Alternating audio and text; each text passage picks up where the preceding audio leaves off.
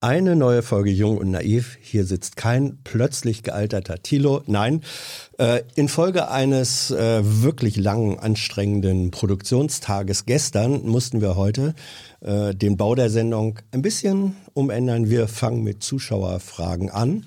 Die gehen heute an Gregor Gysi. Hallo Gregor.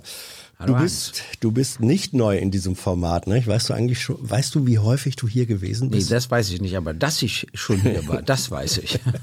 ja, also du bist ja auch so ein politisches äh, Stehaufmännchen. Manche sagen, wie hieß dieser, dieser Duracell-Hase, der einfach weiterläuft, wenn die anderen schon alles schlapp machen. Äh, trifft das zu? Ist das so deine innere Motivation? Sagst du, ich mach so, ich mach so weiter? Äh, bis es irgendwann nicht mehr geht? Weiß ich nicht. Man muss bei der Selbstbeurteilung immer etwas zurückhaltend sein. Das Einzige, was ich weiß, ist, dass ich zurzeit vier Berufe ausübe. Ich sehe zwar viel älter aus, aber ich bin ja erst 73 Jahre alt mhm. und deshalb kann ich nur sagen, das reicht. Denn ich bin Politiker, ich bin Rechtsanwalt, ich bin Autor und ich bin Moderator. Moment mal, das reicht. Ähm, vier Berufe.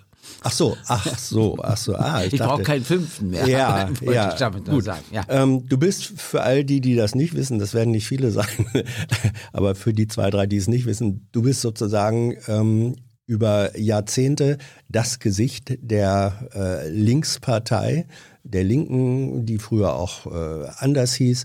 Ähm, du warst auch mal in dem Alter hat deine politische Karriere damals in der SED äh, begonnen.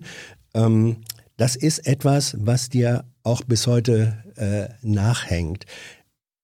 Findest du das legitim, dass immer noch danach Fragen gestellt werden, auch an dich persönlich? Die haben zwar sehr abgenommen, aber ich finde es im Kern schon legitim, weil die Biografie eines Menschen, der in der Öffentlichkeit steht, dann nicht mehr nur seine Privatsache ist. Mhm.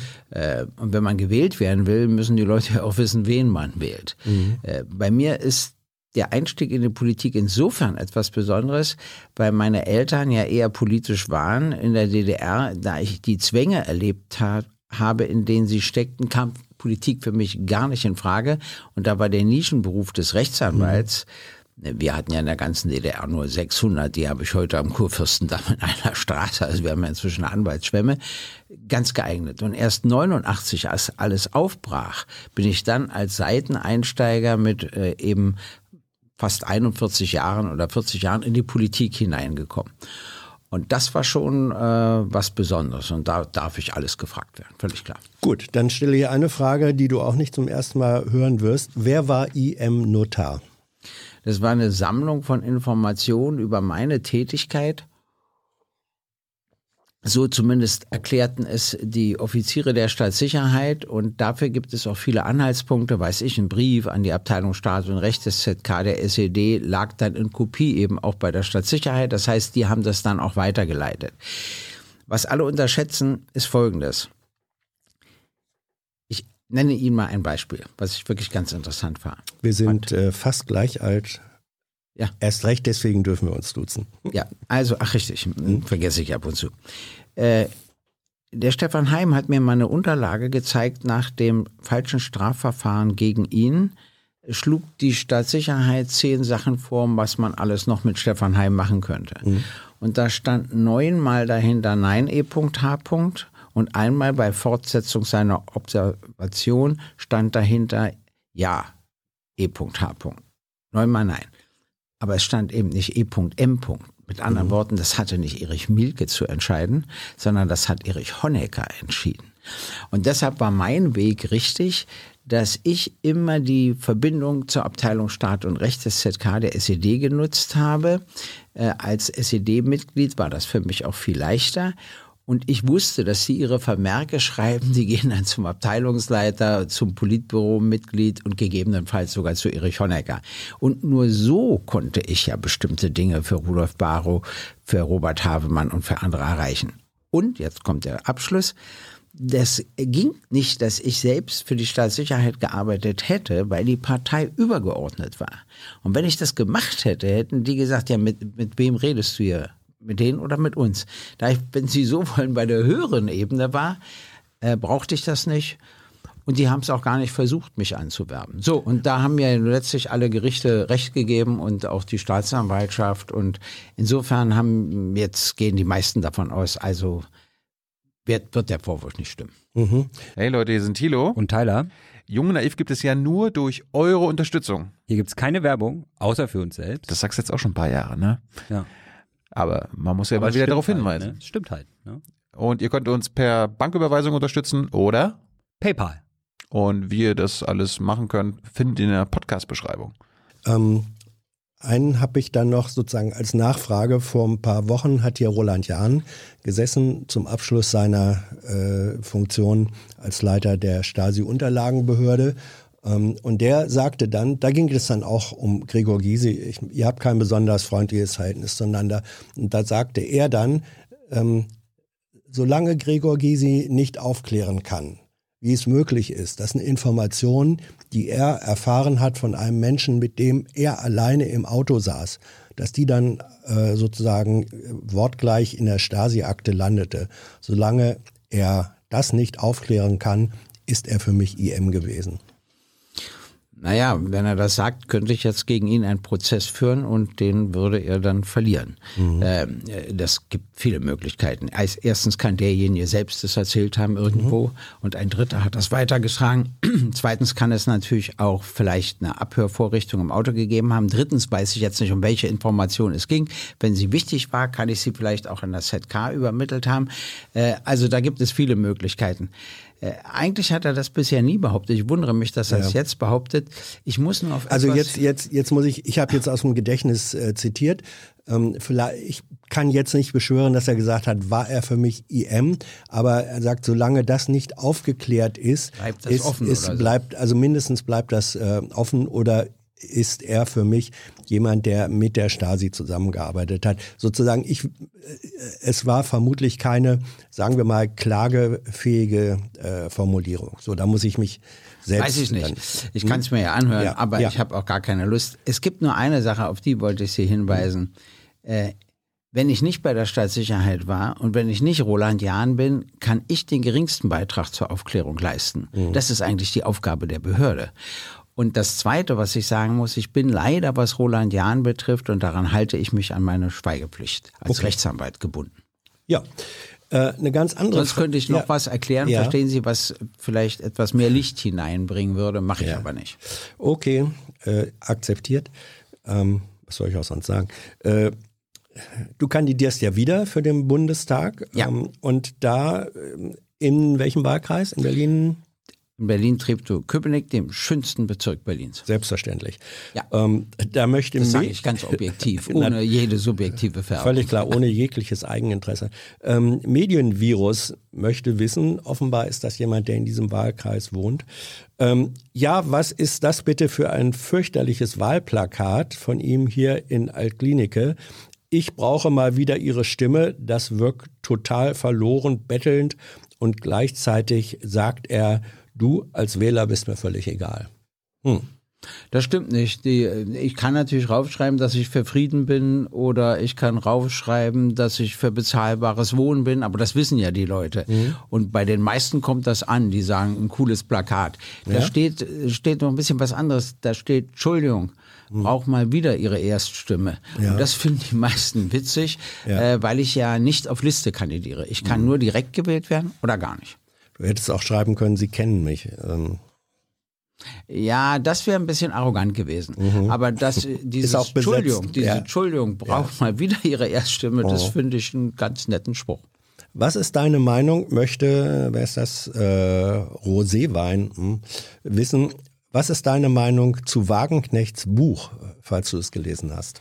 Unterschiedlich. Also ich, äh, sie hat recht, dass äh, unsere gemeinsame Partei äh, wieder stärker die soziale Frage thematisieren muss.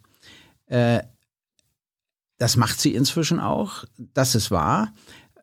Was ich nicht verstehe, ist, dass sie das alternativ sieht äh, zu Genderfragen und zu anderen Fragen. Also meine Partei muss sich selbstverständlich auch damit beschäftigen und auseinandersetzen. Also für mich ist das nicht alternativ, aber richtig ist, äh, dass die soziale Frage im Mittelpunkt einer linken Partei stehen muss. Denn wegen der sozialen Frage ist ja überhaupt die linke politische Bewegung entstanden.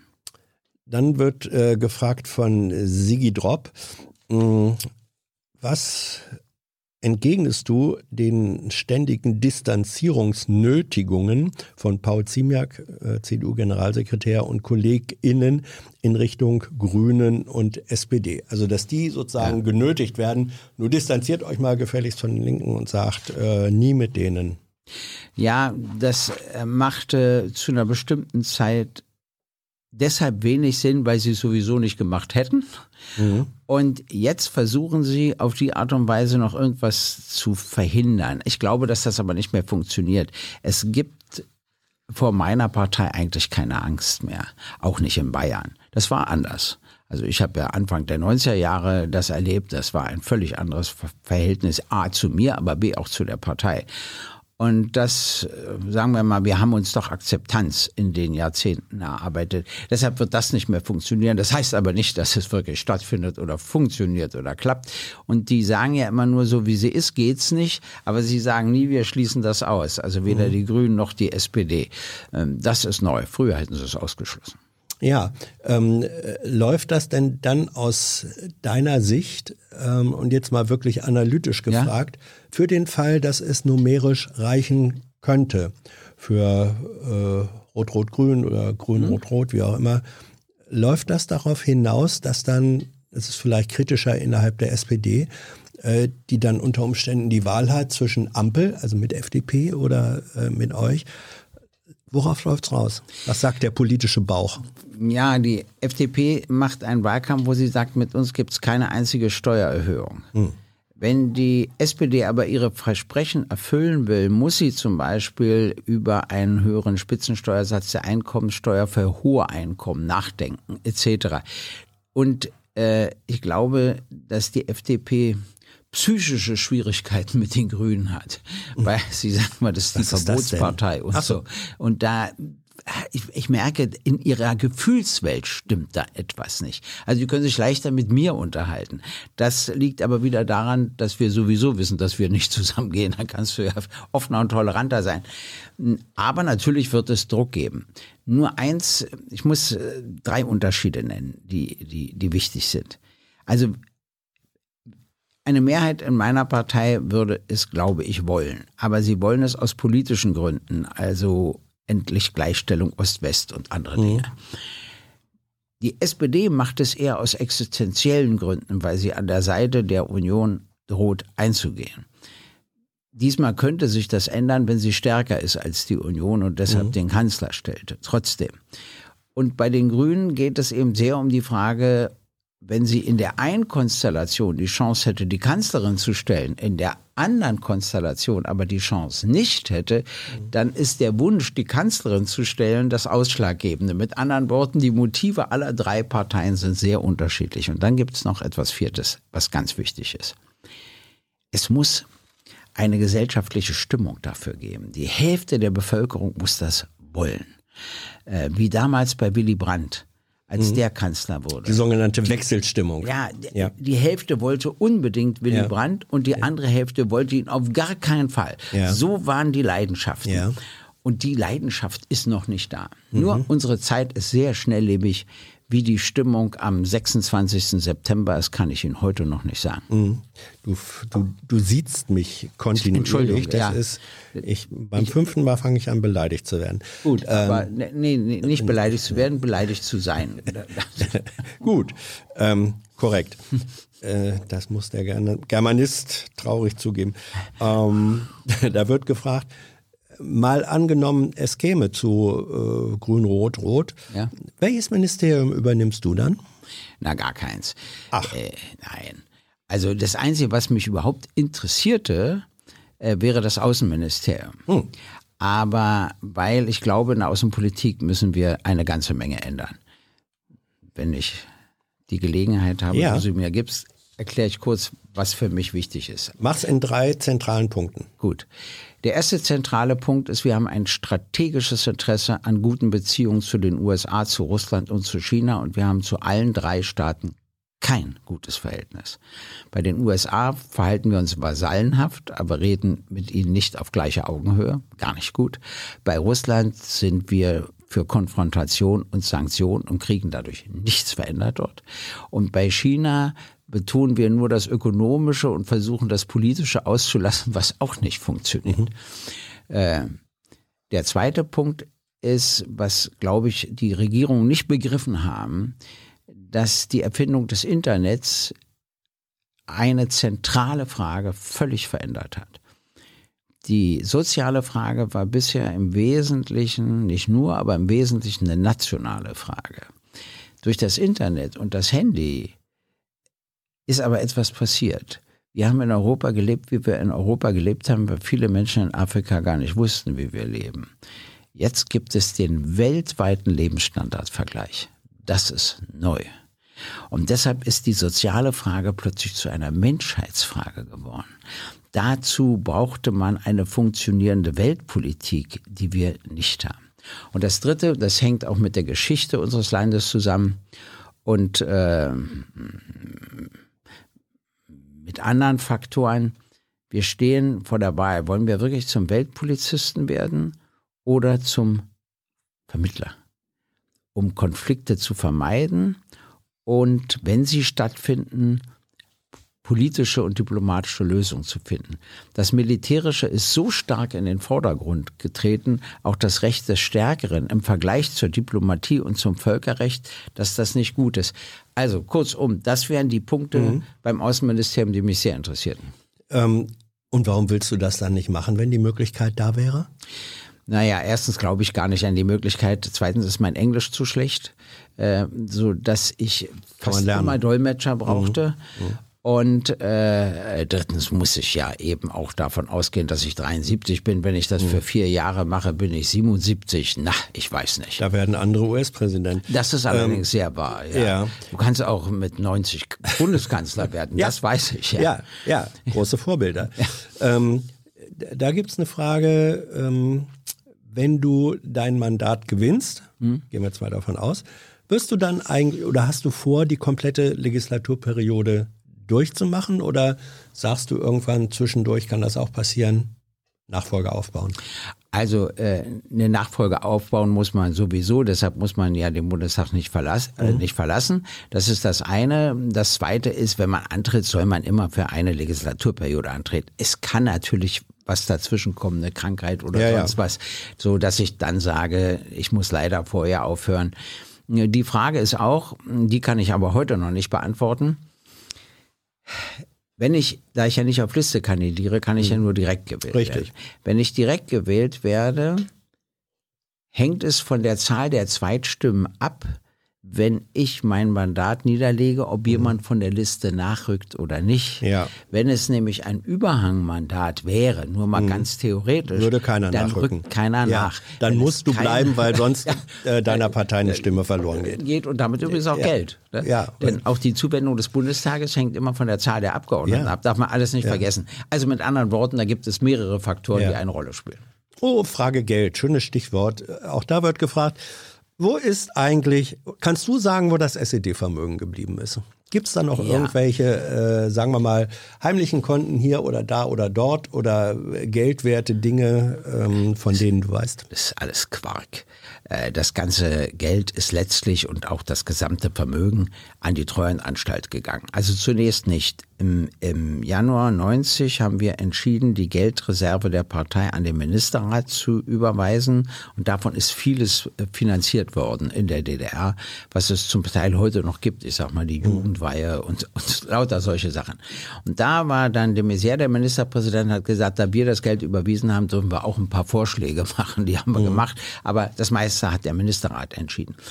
Dann wurde das Ganze ja unter treuhänderische Verwaltung gestellt. Ich habe schon 1990 einen notariellen Verzicht auf das gesamte Auslandsvermögen erklärt. Deshalb hat da die Treuhandanstalt die Prozesse geführt in Österreich und sonst wo.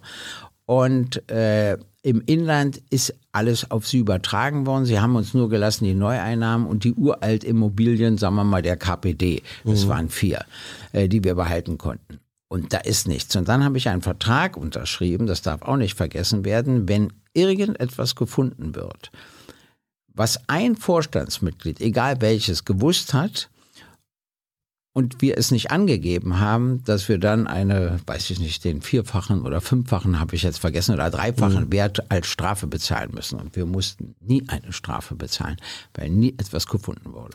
Was ist mit ähm, vielleicht nicht Bargeld bestanden, aber geldwerten Dingen, Immobilien, äh, Grundstücke, äh, ja, Häuser. Da haben wir doch Grundbücher. Ja, ja, ja was, was ist mit denen, die, sagen wir mal, in der Wende- und Nachwendezeit dann zu ungewöhnlich günstigen Konditionen an Mitglieder von Parteiennetzwerken übertragen oder verkauft wurden? Ja, nicht durch uns.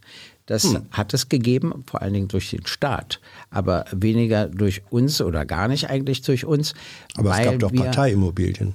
Nein, wir haben ja Folgendes gemacht. Die haben wir alle in Volkseigentum überführt. Mhm. Ende März. Darunter war eine Kirche, die hat mir sehr leid getan. Die hätte ich gerne behalten im Eigentum. Aber das ging auch nicht. Das war ein ganzes Dorf, das der SED gehörte. Der Grund und Boden mhm. war mir auch nicht klar. Und um das zu verhindern, haben wir das alles in Volkseigentum übertragen. Und was dann mit dem Volkseigentum geschehen ist, das ist wieder eine andere Frage, aber das lag da nicht in unserer Verantwortung. Deshalb, nee, da habe ich, da war ich ausgesprochen vorsichtig, nun bin ich auch noch Rechtsanwalt und habe mir gesagt, nee, hier müssen wir Wege gehen, die immer absolut sauber sind. Mhm. Sigi Drop, ähm, hatten wir vorhin, glaube ich, schon mal, aber nochmal eine Frage. Ähm, Hast du Vorstellungen oder Ideen, wie das politische System transparenter und handlungsfähiger werden kann? Ähm, also er nimmt, er nennt als, als Personen, wo das nicht so gut funktioniert hat, äh, nach seiner Meinung wie Scheuer, Amtor, Klöckner und so weiter, auch Herr, auch Herr Scholz, äh, dass die im System wichtige Funktionen hatten, aber aufgrund mangelnder Transparenz und Kontrollierbarkeit ähm, wenig segensreiche Dinge gemacht haben. Ja, da gäbe es Methoden. Ich muss vielleicht mal erklären, was mich wirklich besorgt in unserer Gesellschaft. Ja. Ähm, 20 Prozent unserer Bevölkerung trauen der Politik überhaupt nicht mehr über den Weg. Und zwar weder der Regierungspolitik noch der Oppositionspolitik im Bundestag. Mhm. Deshalb sage ich das auch mal meinen Leuten. Die trauen auch uns nicht über den Weg, auch nicht der FDP und, und auch nicht der AfD. Die trauen überhaupt niemanden über den Weg. Es ist normal, dass 5 Prozent in der Bevölkerung so denken. Aber 20 Prozent ist zu viel. Und dafür gibt es mehrere Ursachen. Eine Ursache ist die falsche Sprache in der Politik. Also sie reden gerne von der Veräußerungserlösgewinnsteuer und sie übersetzen das nicht. Mhm. Ich bemühe mich immer zu übersetzen, weil ich als Anwalt ja sogar debile Mandanten hatte, aber natürlich auch Professoren, also so das ganze mhm. Spektrum. Äh, das zweite, neben der falschen Sprache, sind die falschen Beweggründe, die sie angeben. Und da fängt die Unehrlichkeit an. Und zwar, weil es in Deutschland üblich ist, wie folgt vorzugehen. Du triffst eine politische Entscheidung und hattest deine Gründe. Jetzt hast du sie getroffen und der nächste Tagesordnungspunkt lautet, wie verkaufen wir es an die Bevölkerung? Mhm. Und dann überlegen die sich eine Begründung, von der sie meinen, dass eine Mehrheit der Bevölkerung sie trägt, mhm. egal ob sie wirklich der Beweggrund ist oder nicht. Das muss man sich abgewöhnen, vollständig. Dann gibt es einen dritten Umstand, den man auch nicht unterschätzen darf. Eine Demokratie hat viele Vorteile, aber logischerweise auch einen Nachteil, dass du ja immer nur für eine bestimmte Zeit gewählt bist. Und was sich die Leute nicht trauen, ist vorbeugend Politik zu betreiben, sondern immer erst nach einem Schadensfall. Ich werde dir ein Beispiel nennen. Mhm. Ich war im Nordirak und habe zusammen mit dem Generalkonsul ein Flüchtlingslager besucht. Und die Jungs spielten ein bisschen Fußball und die Mädchen standen am Rande. Und dann haben wir die Mädchen gefragt, wie es ihnen geht. Und da fingen die kollektiv an zu weinen. Also der Generalsekretär, äh, mhm. Generalkonsul hat sich erschreckt, ich habe mich mhm. erschreckt. Und äh, dann passierte Folgendes, dass wir sie fragten, warum weint ihr denn? Und dann sagten sie, ja, wir hatten bis vorgestern einen Lehrer, einen mhm. sehr guten Lehrer, einen einzigen für alle Mädchen, der uns auch sehr gut unterrichtet hat und der hat uns erklärt, dass die UNO nicht mehr die 50 Dollar pro Woche für ihn hat und dass äh, er deshalb leider gehen muss, weil ohne Geld kann er sich ja. nicht ernähren, etc. Und ich bin ganz sicher, der Generalkonsul hat über den Botschafter, dem Außenminister das geschrieben. Ich habe es an die Bundeskanzlerin mhm. geschrieben und es passierte nichts. Mhm. Warum nicht? Weil eine, sagen wir mal, zum Beispiel eine stark bebilderte Zeitung, wenn wir dort Geld hingegeben hätten oder es für die UNO aufgestockt hätten, äh, geschrieben hätte, dass so vieles in Deutschland fehlt und die mhm. Kanzlerin verplempert das ganze Geld im Ausland. Mhm. Dann kam 2015. Mhm. Plötzlich waren viele Flüchtlinge in Deutschland.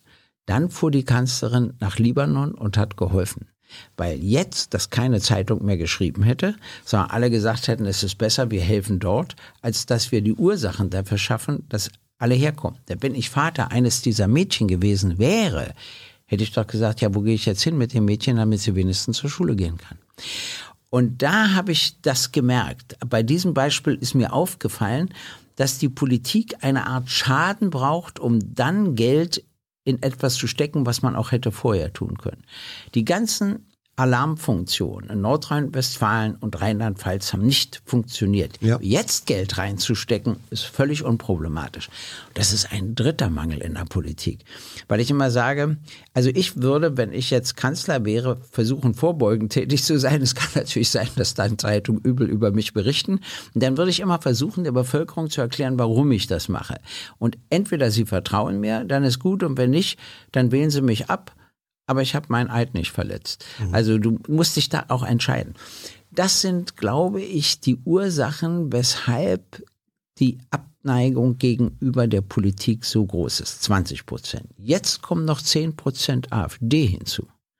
Das sind 30 Prozent unserer Bevölkerung. Ich bitte dich, das ist zu viel.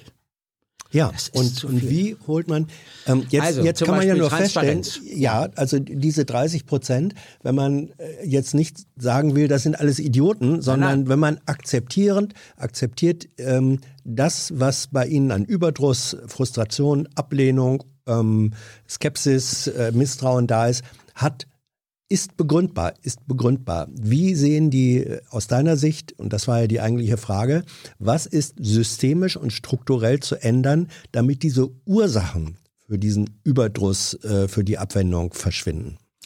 Ja, also einmal habe ich gesagt, was man ändern muss, vorbeugende hm. politische Tätigkeit, zweitens die wahren Beweggründe angeben, drittens die Sprache verändern, immer so sprechen, dass die Gesamtbevölkerung versteht, was man eigentlich meint, wo man mhm. hin will. Und dann müssen wir ähm, wir haben ewig gekämpft für ein Register der Lobbyisten. Ja. Jetzt ist so ein schwaches Register beschlossen worden, sage ja. ich mal. Das kann man verstärken. Äh, drittens kann man natürlich auch, was äh, Nebentätigkeit und anderes betrifft, also auch mich, mhm. kann man bestimmte Grenzen setzen. Viertens äh, muss es vielleicht Regelungen geben, welche Jobs man haben darf. Darüber denke ich nach, wenn man den Bundestag verlässt. Ist es so, dass du gleich danach in eine hohe Wirtschaftsposition gehst, dann musst du ja vorher für diesen Konzern oder für andere etwas unternehmen. Wenn du das nicht machst, hast du wahrscheinlich schlechtere Chancen, diesen Job zu bekommen. Und da denkt jetzt selbst schon die Regierung darüber nach, ob man Abstandsfristen einführt. Ja, sozusagen eine Art Abklingbecken, wie man in der Energiewirtschaft sagen würde. Richtig, nicht? ja. Mhm. mhm. Also überall sowas muss man nachdenken wenn wir eine Einigkeit dahingehend hätten, dass wir dafür sorgen müssen, dass aus den 30 Prozent, die ich gerade genannt habe, mhm. vielleicht 10 werden. Ähm, dann war, oder nein, eine, eine Anschlussfrage daran, dieses, die, die reaktive Politik, erleben wir die eigentlich im Moment auch im Hinblick auf oder seit 18 Monaten im Hinblick Umgang mit Pandemie folgen. Und zwar jetzt noch nicht mal im medizinischen Sinne, im engeren, sondern Finanzaufwendungen, um die Folgen abzumildern. Ähm, äh, Olaf Scholz, der ja lange Jahre eisern an der schwarzen Null festgehalten hat, äh, war dann auf einmal sehr schnell bereit, die große Bazooka rauszuholen, ähm, whatever it costs so ungefähr. Äh, ist das auch eine Form von reaktiver Politik, wo du sagst, das hätte doch viel früher passieren müssen? Ja, also die schwarze Null fand ich ja immer falsch, mhm. finde sie auch heute falsch. Äh, es ist nur eins richtig, ich darf keine Schulden machen für laufende Ausgaben. Mhm. Sonst muss ich die ja immer wieder machen. Mhm. Aber für Zukunftsinvestitionen, also für die Kinder und für die Jugend, äh, weiß ich was, für den Stopp äh, des Klimawandels etc., mhm. da ist das gerechtfertigt. Da habe ich diese Auffassung mit der schwarzen Null nie geteilt. Und das ist dann auch gar nicht so teuer. Im Augenblick haben wir Negativzinsen. Ich bitte dich. Ja. Weißt du, was das bedeutet? Ja, ich Wenn weiß. wir eine Milliarde Euro als Kredit aufnehmen, müssen Ja. wir weniger zurückzahlen. Ich meine, Ja. das ist doch nun mal ein seltenes Geschäft. Ja, Ja, ja. Also das, also und deshalb hatte ich da immer eine andere Auffassung. Und das stimmt natürlich, dass hier wieder in Reaktion darauf hin, dass etwas passiert ist, eben reagiert wurde. Ich bin ein bisschen stolz darauf, als ich noch Fraktionsvorsitzender war, hat meine Fraktion einen Beschluss gefasst, der Sozialstaat muss zu den Selbstständigen kommen. Mhm. Jetzt haben alle erkannt, was wir meinten. Die haben kein Kurzarbeitergeld, sie haben kein Arbeitslosengeld, Ja. äh, die wurden einfach auf Hartz IV verwiesen. Das hat auch etwas Demütigendes Mhm. an sich. Und das geht so nicht. Frei Das im heißt, Sinne wir von vogelfrei. Ja, wir müssen Mhm. Strukturen verändern. Gerade auch für die Selbstständigen, also die Solo-Selbstständigen und die Freiberuflerinnen und Freiberufler etc. Und wenn ich noch was sagen darf, was mich bei uns auch sehr stört, in Deutschland wird alles von der Mitte bezahlt. Die Armen können es nicht. An die wirklich Reichen und Vermögenden trauen sich nicht ran. Die kleinen Unternehmen können es nicht. An die großen Konzerne und Banken trauen sich nicht heran. Alles bezahlt die Mitte. Einmal die Menschen mit mittleren Einkommen und zum Zweiten der Mittelstand. Und da muss die Linke eins begreifen und der Mittelstand auch, das fällt aber beiden schwer, dass sie ein Bündnis eingehen müssen. Die Linke Wenn- als Partei der Mitte. Nicht als Partei der Mitte, sondern dass sie ein Bündnis mit der Mitte Ja, ja. eingehen muss. Natürlich darf sie Flüchtlinge, Hartz-IV-Empfängerinnen, Hartz-IV-Empfänger, die ganzen im Billiglohnsektor, nichts davon darf sie vergessen. Aber sie braucht das Bündnis, weil sie anders Steuergerechtigkeit, und ich meine eine angemessene Steuergerechtigkeit gegenüber Konzernen und Banken und den wirklich Vermögenden niemals herstellen kann. Das, diesen Satz würde vermutlich ohne jegliche Veränderung Christian Lindner von der FDP genau so unterschreiben können. Er würde sagen, die Leistung dieser Gesellschaft wird von der Mitte äh, getragen und die Mitte wird über Gebühr belastet, äh, sie schrumpft zusammen und dagegen muss Politik äh, etwas tun. Also das Es gibt ist zwei ein, Unterschiede. ja, Äh, ich sage dem Mittelstand immer, dass ich euch entlaste, kann ich euch nicht versprechen. Aber eins könnte ich euch versprechen, dass ich euch nicht mehr zusätzlich belaste, sondern was wir mehr brauchen, müssen wir uns dann wirklich von den Konzernen, Banken und den Vermögenden hören. Und der zweite Unterschied ist, im Unterschied zu mir hat die FDP hier Jahrzehnte äh, regiert und nie sind die großen Na, du hast in Berlin regiert. worden. Ja, äh, äh, erstens ist Berlin kein Steuerstaat. Die Steuern macht der Bund und nicht Berlin, außer der Hundesteuer oder sowas. Das kannst du ja vergessen, ja. Und zweitens war es sehr kurz. Ja, ja, kurz genug, um, na gut, ähm, um nicht für langfristige Dinge verantwortlich gemacht werden zu können. Ja. Sven das Schaf möchte äh, wissen, und das knüpft in gewisser Weise daran äh, an, möchte die Linke wirklich den Sozialismus einführen? Ja, das hängt aber davon ab, was man darunter versteht. Ich werde es mal wirtschaftlich ausdrücken, äh, was ich unter einem demokratischen Sozialismus verstehe. Also ein diktatorischer käme für mich nie wieder in Frage. Also demokratisch heißt natürlich auch mehr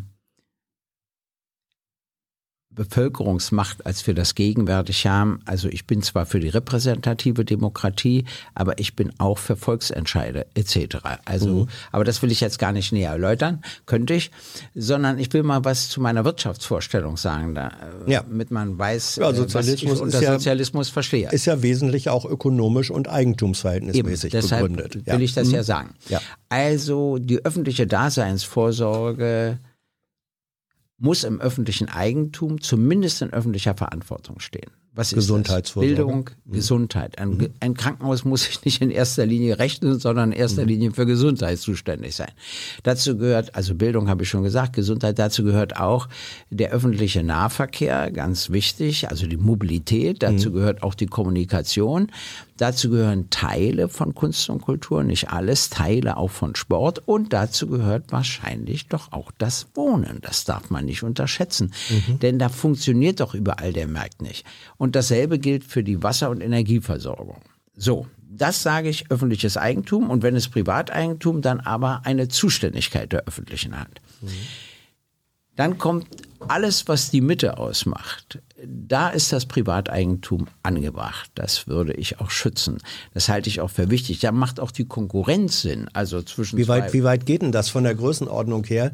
Ähm, äh, Mitte ist dann vielleicht der Bäcker mit, äh, sagen wir, drei Angestellten. Ist Mitte aber auch noch der mittelständische Betrieb, in dem 200 Menschen arbeiten? Ja, ja. Wie ist da die Range? Ja, es gibt da ja eine klare Definition. Wenn du ein Inhaberunternehmen hast, zum mhm. Beispiel, ist es immer Mittelstand, selbst wenn der 20.000 Beschäftigte hat, mhm. weil er ja persönlich für alles haftet. Mhm. Äh, GmbHs, da gibt es eine bestimmte Größe, das ist ja festgelegt, was mhm. Mittelstand ist. Und dann gibt es die Konzerne, die sind eben als Aktiengesellschaften und ganz anders aufgebaut und die großen Banken. Ich meine nicht die Sparkassen, die ist wieder mhm. was Besonderes, ich meine auch nicht die Genossenschaftsbanken, sondern die anderen. Und denen sage ich, sie sind zu mächtig. Und da gibt es nur zwei Wege. Entweder sie werden verkleinert oder vergesellschaftet. Ja. Aber ähm, das gilt nicht für den gesamten Mittelstandsbereich. Ja. So, damit habe ich mal erklärt, was ich wirtschaftlich unter einem demokratischen Sozialismus verstehe. Ähm, das heißt, äh, du bist nicht äh, prinzipiell gegen Privateigentum Nein. an Produktionsmitteln. Nein, ich habe ja die DDR ja. erlebt, ja. Also ja. ich ziehe ja daraus äh, meine Schlussfolgerung. Wir ja. hatten zwar ein paar private, das stimmt. Im Unterschied zu anderen Ländern gab es bei uns immer private Bäckermeister und mhm. Fleischermeister und so. Aber das war viel zu wenig. Ja. Ähm, so, also Privateigentum auch die Möglichkeit, Gewinne zu machen. Das sind eigentlich, jetzt weiß ich nicht, was Karl Marx und Friedrich Engels da gesagt hätten, das sind ja kapitalistische Strukturen. Ähm, ist deine, äh, die hältst du für vereinbar mit deiner Vorstellung eines Sozialismus? Das ja. geht? Ja. Da bist du eigentlich ein Sozialdemokrat, ne?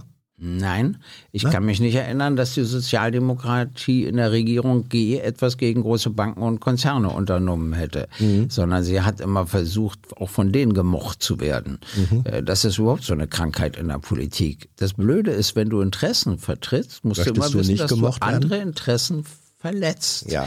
Und dann wirst du von bestimmten Leuten gemocht und von mhm. anderen nicht. Na, bei mir war das extrem, nicht heute. Heute bin ich viel breiter akzeptiert. Aber 90, 91, 92, 93, 94 haben die Leute mich entweder zutiefst abgelehnt oder mhm. sie hatten zutiefst eine Zuneigung zu mir. Mhm. Da habe ich mal den Satz gesagt, ich möchte mal jemanden langweilen. Ich glaube, inzwischen gelingt mir das, aber da, damals hatte ich gar keine Chance. Und das war in Gaststätten ja. im Osten besonders spannend entweder wusste ich, ich werde sowieso nicht bedient, ich kann mhm. gleich wieder gehen, es hat gar keinen Sinn, oder ich hatte größte Schwierigkeiten zu bezahlen, weil sie es mir schenken wollten. Also, und ja. was dazwischen habe ich nicht erlebt damals. Ja. ja? Ähm, Heute sicher. Äh, Monsieur Yeshi oder Yashi fragt, was kann ich tun, wenn die Linke mir nicht links genug ist? Naja, erstens gibt es ja Parteien, die tun so, als ob sie linker sind als ja, wir. MLPD. Zum Beispiel DKP, alles Mögliche gibt hm. es. Die kann er natürlich äh, wählen, wenn er möchte. Aber er kann auch sagen, ich gehe einen anderen Weg. Welche Partei ist mir in ihren Vorstellungen am nächsten? Mhm. Glauben Sie, mir gefällt alles, was die Linke macht. Ich das bitte, war jetzt bitte das dich. fünfte. Ja, ja, das ja, war, aber Gut. das fünfte ja. war ja noch erlaubt, ja, das sechste nicht mehr. Ja. das ist mit Gut. der von bis immer so eine Schwierigkeit im Juristischen. Also ich will bloß sagen, äh, und ich gehe bei meiner Wahlentscheidung, natürlich habe ich immer meine Partei gewählt, aber ich gehe immer davon aus, auch wenn ich das versuche, mir zu überlegen, welche Partei mit ihren Vorstellungen ist mir am nächsten, mhm. nicht identisch. Und davon kann er auch ausgehen. Und es gibt jetzt wirklich was Interessantes. Ein Wirtschaftsforschungsinstitut hat ausgerechnet, äh, wem es bei der Umsetzung der Wahlprogramme besser ginge. Und mhm. da kam heraus, nur bei der Linken ginge es allen Menschen besser, die bis zu 6.500 Euro brutto verdienen. Mhm. Das ist schon ziemlich Mitte. Äh, und erst danach würde eine höhere Belastung beginnen. Dann ist noch was verglichen worden. Wenn das Wahlprogramm der FDP umgesetzt werden würde und die Ausgaben so blieben, wie sie sind, entstünde jedes Jahr ein Loch von 88 Milliarden Euro. Und wenn äh, die Steuervorschläge der Linken umgesetzt werden, entsteht jedes Jahr ein Plus von 37 Milliarden Euro, womit man Gesundheit, Bildung und vieles finanzieren kann. Das finde ich spannende Berechnung eines Wirtschaftsforschungsinstituts. Das würde ich ihm sagen, ja. dass er darüber doch nachdenken kann und vielleicht sagt er sich dann, na gut, einiges gefällt mir nicht, aber Immerhin. Das war aber nicht zufällig ein Wirtschaftsforschungsinstitut, das der Gewerkschaftsbewegung nahesteht? Nein, nein, nein, nein, nein. Ah, weil die gibt es ja auch. Ähm, dann, Aber die würden auch nicht gerne zu unseren Gunsten Stellung nehmen, sondern lieber zugunsten der SPD. was, was wäre denn, äh, das ist jetzt meine Frage, Ja? die, aus dem, was du gerade sagst, ähm, was wäre deine, deine zweitliebste Partei? Wenn äh, es jetzt nicht die Linke für dich sein könnte oder dürfte, was denn dann? Eher Grüne oder eher SPD? Naja, oder? wahrscheinlich dann schon eher SPD. Äh, Die ist zwar, man muss sie immer ein bisschen mögen, äh, weil sie sich ja auch mit allem so schwer tut. Und die Grünen haben deutlich mehr Selbstbewusstsein als die SPD. Und deshalb brauchen die mich ja gar nicht. Oh. oh. Hast du eigentlich jemals mit Oskar Lafontaine, der ja aus der SPD kam? Ja. Fleisch vom Fleisch, wie man so sagt, darüber gesprochen, ernsthaft gesprochen, ob es Sinn machen würde und wenn ja, unter welchen äh, Bedingungen entweder die Organisationen zusammenzuführen oder individuell äh, dahin zu Ich gehen? glaube, wir, wenn ich mich recht entsinne, aber ich bin nicht ganz sicher, wir haben einmal darüber gesprochen, aber gar nicht so sehr vertieft und haben gewusst, das ist etwas, worüber man vielleicht in einigen Jahrzehnten nochmal nachdenken kann, äh, vorher nicht, weil die SPD damals auch viel zu ablehnend uns gegenüber war. Das hat sich jetzt geändert und dann dürfen wir eins nicht vergessen. Also Gerhard Schröder als Bundeskanzler und äh, Joschka Fischer äh, als Außenminister damals, also SPD und Grüne, äh, haben, also sage ich mal, einen großen Fehler begangen, finde ich. Das war das Jahr zum Krieg in Afghanistan. Äh, aber ich muss Gerhard Schröder lassen, er hat Nein zum Irakkrieg gesagt. Das war wiederum wichtig. Wie übrigens Merkel und vor allen Dingen auch Westerwelle äh, nicht mitgemacht haben beim Libyenkrieg. Das war auch wichtig. Aber bei anderen Einsätzen leider immer. Aber das zweite war der neoliberale Kapitalismus. Von der Thatcher eingeführt, aber Ja. dann von Blair und Schröder an einem Papier festgehalten. Und dann sollte ja alles der Markt richten und die Privatisierung. Ich meine, die haben hier in Berlin damals die Hälfte des Wasserwerks verkauft. Ein Wahnsinn. Jetzt muss man es zurückkaufen. War viel teurer. Oder die ganze Privatisierung im Gesundheitswesen. Während der Pandemie sind in Deutschland 20 Kliniken geschlossen worden. Ich bitte dich, 20 Kliniken, das Überall hast du gelesen, es fehlen Intensivbetten, weil sie sich nicht rechneten. Und dass diese Fehlentwicklung von SPD und Grün eingeleitet wurde, da muss ich sagen, hoffe ich, dass sie mal eines Tages sagen, es war ein Fehler. Wir mussten uns ja auch mit einer zum Teil fürchterlichen Geschichte auseinandersetzen. Das haben wir ja auch gemacht.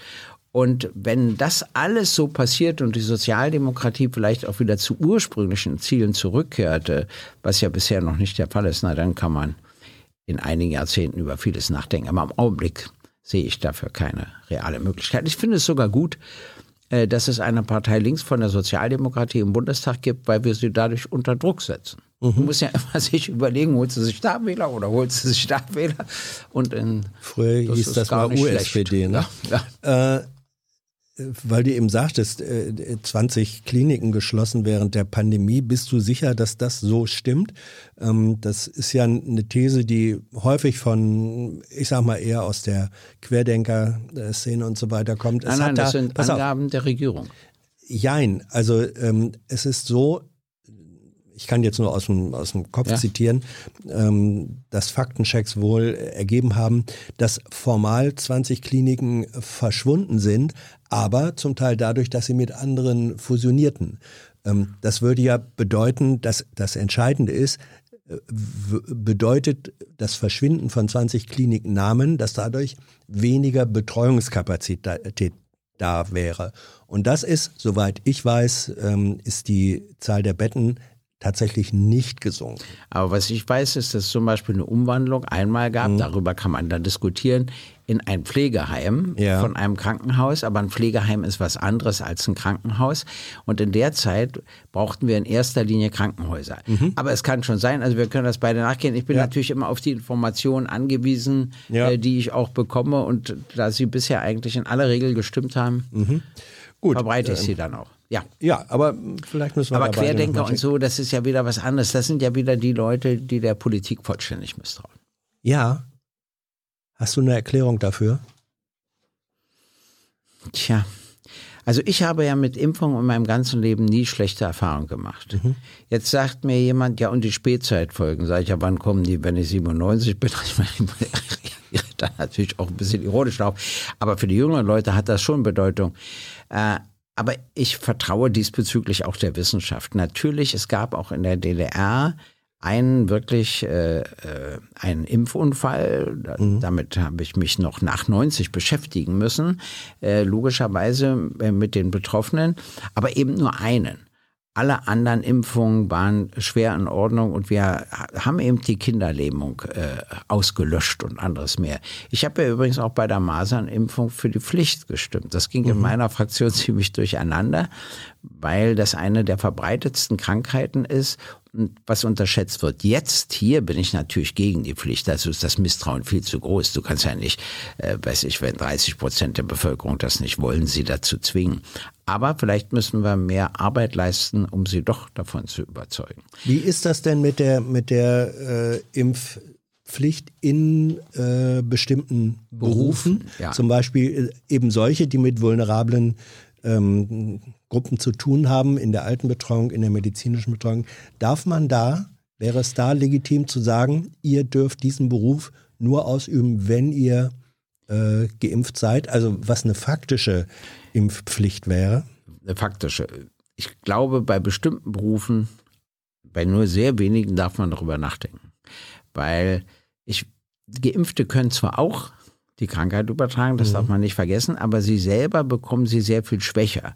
Wenn sie sie sehr viel schwächer bekommen, weiß ich nicht, das kann ich jetzt nicht ausreichend beurteilen.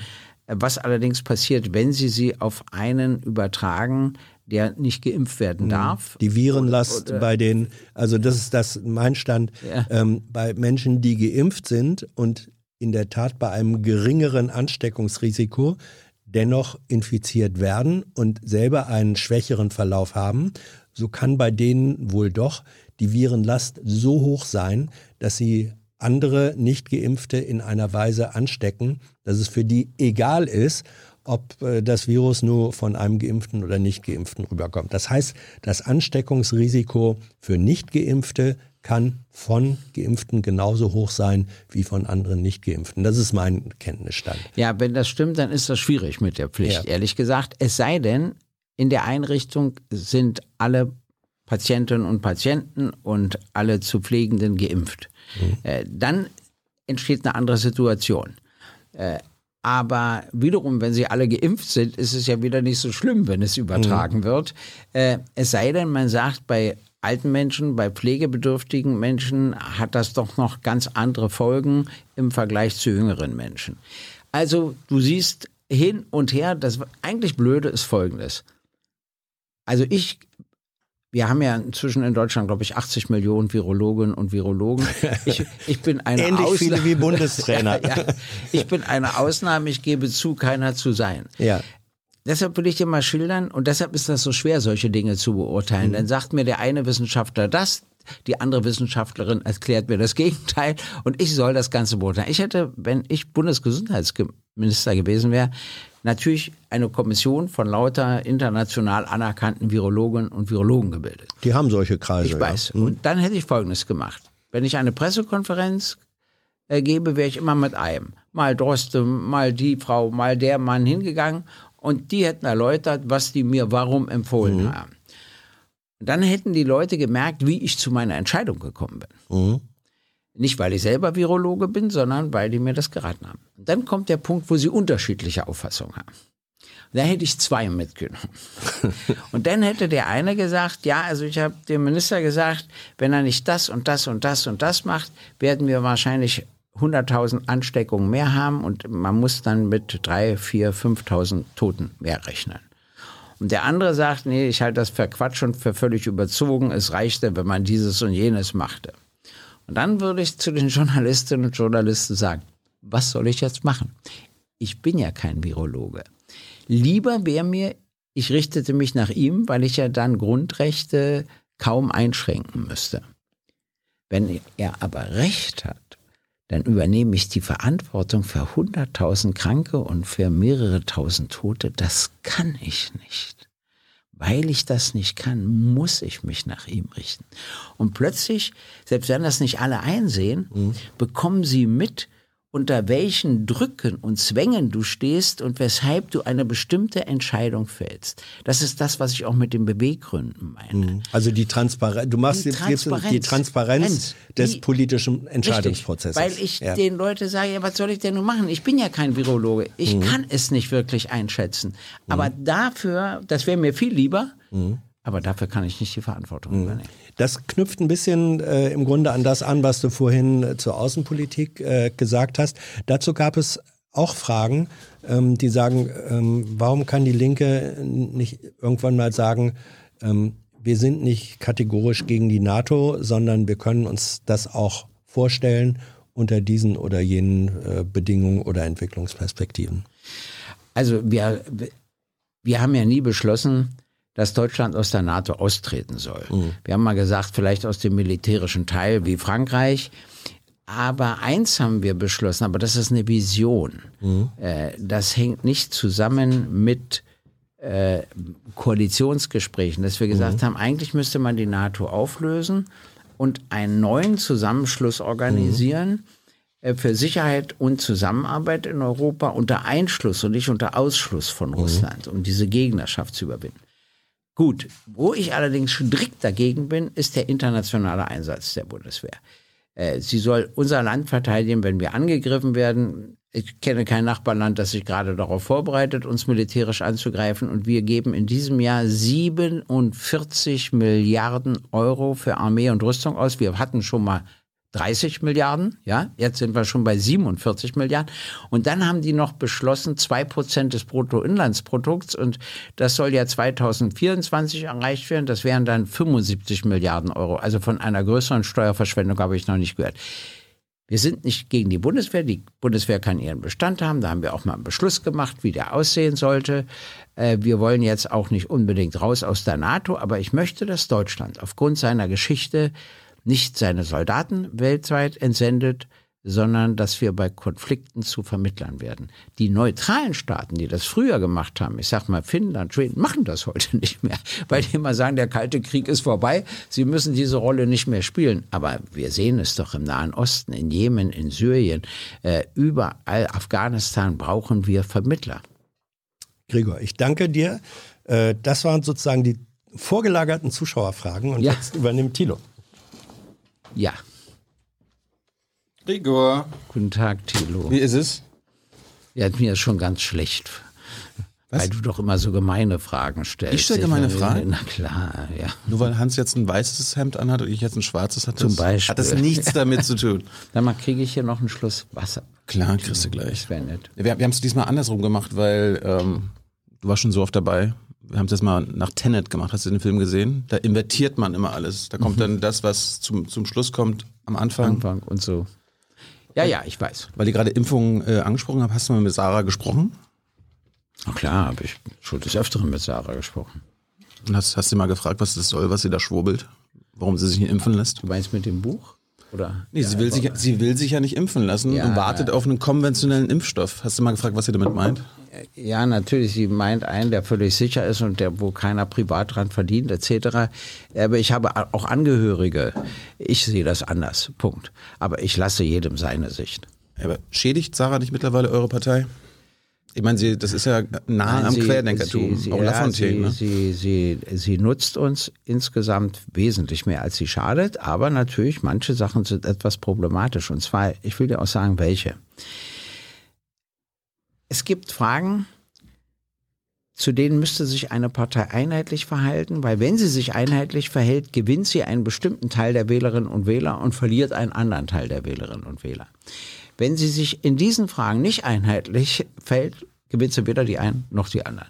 Also das Problem ist äh, zum Beispiel bei Flüchtlingen und bei anderen Themen, entweder gewinnst du die, die für einen anderen Umgang sind und verlierst jene, die äh, keine Flüchtlinge sehen wollen. Und wenn du beides in der Partei anbietest, dann gewinnst du die nicht und die auch nicht. Das ist ein Problem. Bei anderen Auffassungen, da gibt es viele Bereiche, Tierschutz und so weiter, äh, da sind unterschiedliche Auffassungen gar nicht weiter schlimm. Und zwar deshalb nicht, weil auch in den Menschen selbst da Widersprüche existieren. Und außerdem war ich ja mal in einer Einheitspartei. Also ich bin froh, dass wir unterschiedliche Positionen zulassen. Aber manchmal, das stimmt, schaden sie, manchmal nutzen sie. Aber wie kommt es immer, dass bei den ganz großen Krisen, ne, äh, die Geflüchtetenkrise 2015, jetzt Corona, da ist immer Sarah, schießt quer, ne, einfach mal potenziell ausländerfeindliche Statements in der Flüchtlingskrise, jetzt in der naja, Corona. Ausländerfeindlich würde ich sie nicht. Auf jeden Fall äh, jetzt nicht gerade. Nein, weißt du, was sie gesagt hat? Sie hat gesagt, man muss die Flüchtlingszahlen begrenzen. Und ich sage wir, dazu, wir, brauchen jetzt, wir brauchen jetzt nicht mehr über ihre ich will- Aussagen reden, aber nein, ich immer, will- immer in den Krisen ich schießt was sie quer sagen. und hat eine, eine andere Position und Ich- eher so eine Position von Ich der verstehe deine Seite. Frage. Ich sag gleich was zu den Krisen. Ich will nur sagen, um die Frage, wie viel Flüchtlinge sollen sich doch SPD, Grüne, FDP, Union streiten. Unsere Aufgabe ist zu sagen, das sind die Fluchtursachen und das sind die notwendigen Schritte, dagegen vorzugehen.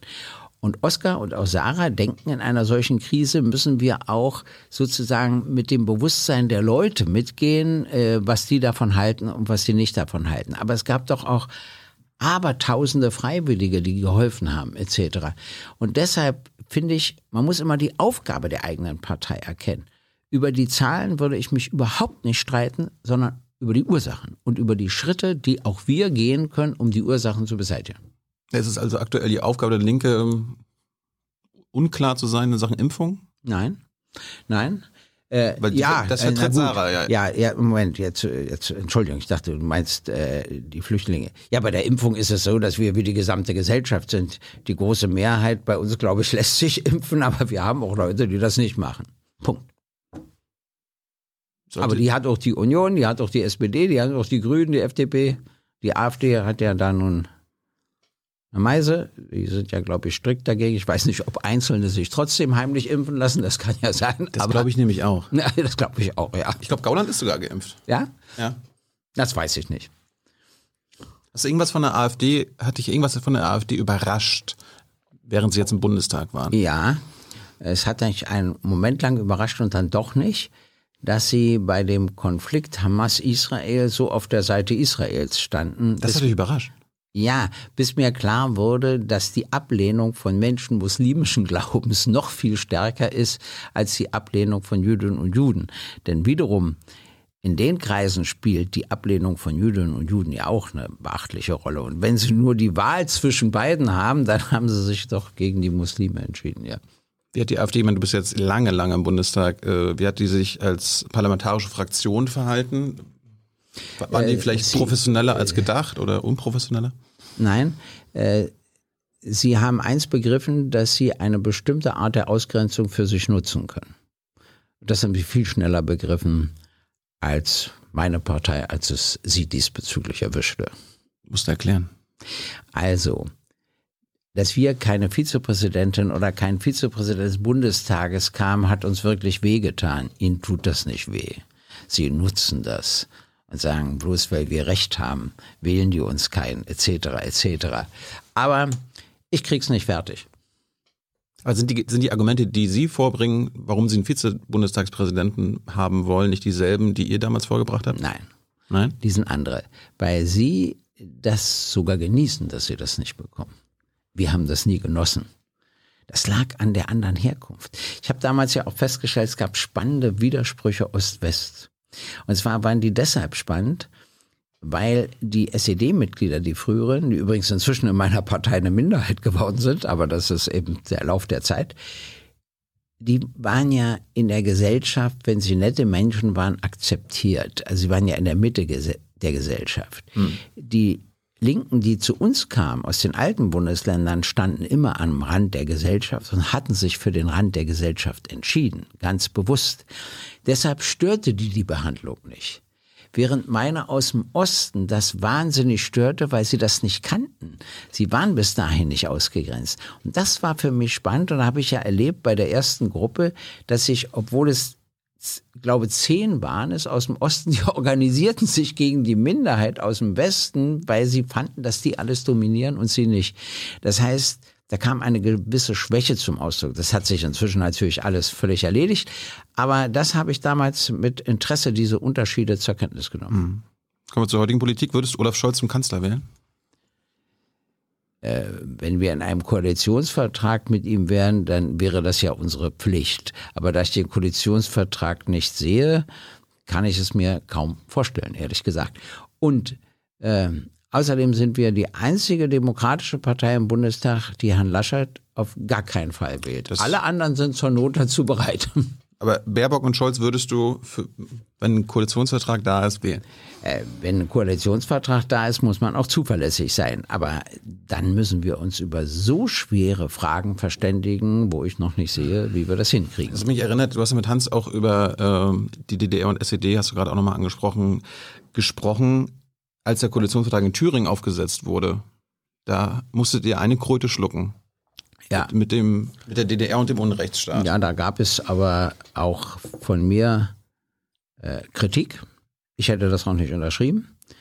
Äh, ich hätte höchstens unterschrieben, dass es unterschiedliche Auffassungen dazu gibt, ob man das so bezeichnen kann mhm. oder nicht. Aber das kann ja jetzt wieder passieren, dass äh, Grüne und SPD euch ein Stöckchen hinhalten und sagen, okay, wir können, ja. wir können eine Koalition machen, aber dann müsst ihr auch äh, ein für alle Mal ja. äh, klarstellen, dass das ein Unrechtsstaat war. Vielleicht, äh, wir hatten das ja jetzt, wir waren jetzt gerade im MacPom bei der Landtagswahl, ja. war auch Thema. Da ist ja Schwesig und Simone Oldenburg äh, auch dagegen, dass äh, die Idee als Unrechtsstaat zu bezeichnen. Bevor wir da mal kurz drüber reden, erklär mal deine Position, warum du das ablehnst. Es gibt keinen wissenschaftlichen Begriff und auch keinen juristischen Begriff des Unrechtsstaates. Der Unrechtsstaat ist ein politischer Begriff mhm. und der ist von äh, einem wirklichen Antifaschisten, einem Sozialdemokraten, dem Generalstaatsanwalt von Hessen, Herrn Bauer, der den Auschwitz-Prozess organisiert hat, ausschließlich für das Naziregime benutzt worden. Der kam selber gar nicht auf die Idee, die DDR so zu bezeichnen. Und deshalb meine ich, dabei soll es bleiben. Äh, man muss auch Diktaturen unterscheiden. Die DDR war eine Diktatur und es gab auch Unrecht, das bestreite ich ja gar nicht. Äh, aber sie gleichzusetzen damit, begrifflich mit dem Naziregime, das geht nicht. Ich nenne dir mal ein ganz anderes Beispiel. Pinochet war schlimm, aber nicht Hitler. Gut. Und das ist für mich der Grund. Deshalb würde ich Ihnen sagen, das könnt ihr nicht verlangen, aber ihr könnt gerne reinschreiben, dass ihr das so seht und wir es nicht so sehen. Wir können sogar noch die Begründung reinschreiben. Mhm. Das heißt, es hängt doch einfach davon ab, weil du das sagst mit dem Stückchen. Entweder sie wollen es oder sie wollen es nicht. Wenn sie es nicht wollen, lassen ja, sich natürlich euch, ne? lauter ne? Sachen einfallen, äh, warum sie es nicht wollen. Auch bei uns gibt es welche, die es nicht wollen. Ich meine, du hast gerade Fritz Bauer angesprochen, der hat den, der hat den vielleicht bekannt gemacht, den Begriff, aber er hat ihn ja nicht erfunden oder geprägt. Ja, nicht erfunden, aber er hat ihn im, im, in Deutschland geprägt. Also der Unrechtsstaat, nee. Da war, das war im preußischen Landtag, wenn du mal ein bisschen recherchierst. Im preußischen ja. Landtag 1853 kam der Unrechtsstaat schon auf und auch äh, Gustav Radbruch 1946 hat den, hat den gebracht. Also Unrechtsstaat ist ja jetzt kein Synonym oder kein exklusiver Begriff für die NS-Diktatur. Aber für Bauer war es so. Für Bauer? Ja. Das muss ja also nicht für andere gelten. Das kann sein, aber für mich gilt dann Bauer. Kann eine Diktatur ein Rechtsstaat sein? Nein. Ich habe nie gesagt, dass die DDR ein Rechtsstaat war. Ich habe nur gesagt, sie war auch kein Unrechtsstaat. Wenn, wenn, wenn ein Dinge Staat, wenn, wenn, Gregor, jetzt rein logisch, bist du schlau. Nein. Wenn ein Staat kein Rechtsstaat ist, hm? was ist es dann? Also wenn eine Lauge keine Lauge ist, muss sie nicht Säure sein. Und wenn eine Säure keine Säure ist, muss sie nicht Lauge sein. Das heißt, es gibt auch was dazwischen, wo du sagst, es war eine Diktatur. Das würde ich immer unterschreiben, das stimmt ja auch.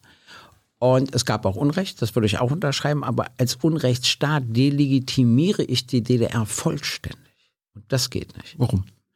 Weil wir zum Beispiel die soziale Ausgrenzung nie hatten, die es heute gab. Gibt. Leider hatten wir eine politische Ausgrenzung. Das ist etwas, was ich kritisiere. Aber ich kann ja nichts mehr annehmen, wenn ich sage, es war ein Unrechtsstaat, dann war eben auch, dass es viel mehr soziale Chancengleichheit gab, viel mehr chancengleichen Zugang zu Kunst, Kultur, Bildung und Ausbildung gab, sozial, nicht politisch, wie gesagt. Das darf ich das ja alles nicht mehr erwähnen. Es war ja ein reiner Unrechtsstaat, ich habe dazu nichts mehr zu sagen. Und so kann ich mir differenziert die DDR ansehen und sagen, das war übel, jenes war übel. Aber das war besser organisiert als in der Bundesrepublik. Und was mich ärgert, ist, dass die Bundesregierung sich ja bei der Herstellung der Einheit für die DDR gar nicht interessiert hat. Wenn sie zehn Sachen, und ich meine nicht den Ampelmann und nicht den grünen Abbiegefall, wenn sie zehn Sachen übernommen hätte und gesagt hätte, bei der Gleichstellung der Geschlechter, wenn ich mal an Kindertagesstätten denke oder Nachmittagsbetreuung in Schulen oder weiß ich was, sind die ja weiter, als wir das übernehmen wir mal, dann wäre das Selbstbewusstsein der Ostdeutschen gestiegen wir hätten nicht ganz so viel Pegida der AfD. Und die Westdeutschen hätten erlebt, dass wegen des Hinzukommens des Ostens sich in zehn Punkten ihre Lebensqualität erhöht hätte. Dann würden sie die Einheit anders sehen, als es jetzt geschieht. Wenn du aber sagst, die DDR war sowieso ein Unrechtsstaat, das war ja die Haltung der Bundesregierung, ja, dann schaut man sich nichts an. Gab es freie Wahlen in der DDR? Nein. Gab es eine unabhängige äh, Justiz? Partiell. Partiell nicht. Wenn die SED-Oberen eingegriffen haben, dann mussten sie springen, Ja, richtig? also im, ich, ich sag mal, die DDR hat sich verrechtlicht. Du hattest mit Anträgen so zum Schluss Erfolg, das hättest du in den 50er, 60er Jahren völlig vergessen können. Aber es sei denn, es ging wirklich oder vermeintlich um politische Machtfragen. Dann hörte die Unabhängigkeit gab es, auf. Gab es Willkür? Hätte Krenz zum Beispiel 89 die Gewalt anordnen können? Äh, er hätte es zumindest versuchen können. Die Frage ist, ob sie es noch mitgemacht hätten. Die Stimmung kippte. Aber natürlich, ja, ich bestreite das ja nicht. Ich sage ja, es war eine Diktatur, da sind wir uns ja einig. Und ja, ich sage auch, dass es Unrecht gab. Ich sage nur, sie war kein Unrechtsstaat. Versuch mich doch nicht auf einen Begriff festzulegen. Das ist sehr deutsch übrigens.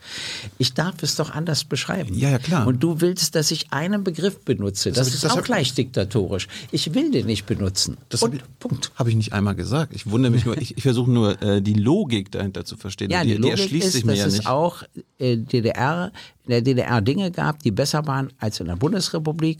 Und wenn ich sage, sie wäre ein Unrechtsstaat, kann ich darüber gar nicht mehr Aber wir, wir, der Begriff ist ja nicht eine Unrechtsgesellschaft, Gregor, sondern die Staatsform. Und vielleicht ist doch so ein Begriff gar nicht so schlecht, um Aber die quasi Staatsform hat die Kindertagesstätten zur Verfügung gestellt, hat die Nachmittagsbetreuung in Schulen eingeführt, hat ein Arbeitsrecht durchgesetzt, aber das, aber wonach Frauen wirklich nicht, gleichberechtigter waren. Und dann sage ich, das hat alles ein Unrechtsstaat gemacht, ist schwierig.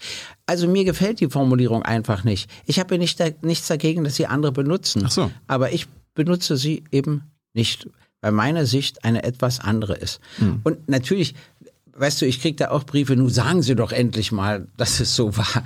Und ich krieg diesen Sprung nicht fertig. Würdest du äh, deinem Thüringer Ministerpräsident zustimmen, der gesagt hat, der, die DDR war ein Staat, der staatlich organisiertes Unrecht als wesentliches Merkmal hatte? Ich würde nicht, ich würde, wenn sagen, als ein wesentliches Merkmal hatte. Was hat denn noch für andere wesentliche Merkmale? Zum Beispiel mehr soziale Gerechtigkeit. Hm. Es gibt ja immer ein Argument, das dann mal sagt, ja, wenn wir das Unrechtsstaat nennen, dann ist das so eine pauschale Abwertung der Lebensleistung der Menschen. Ja, empfinden viele so, nicht alle, aber viele. Es ist ja, wenn wir jetzt die BRD als Rechtsstaat bezeichnen, ist das ja auch keine pauschale Auf, Aufwertung der Lebensweise ja. der Menschen in, Aber das habe ich immer gesagt, dass die Bundesrepublik Deutschland Rechtsstaat war oder ist und das ist ein Unterschied zur DDR.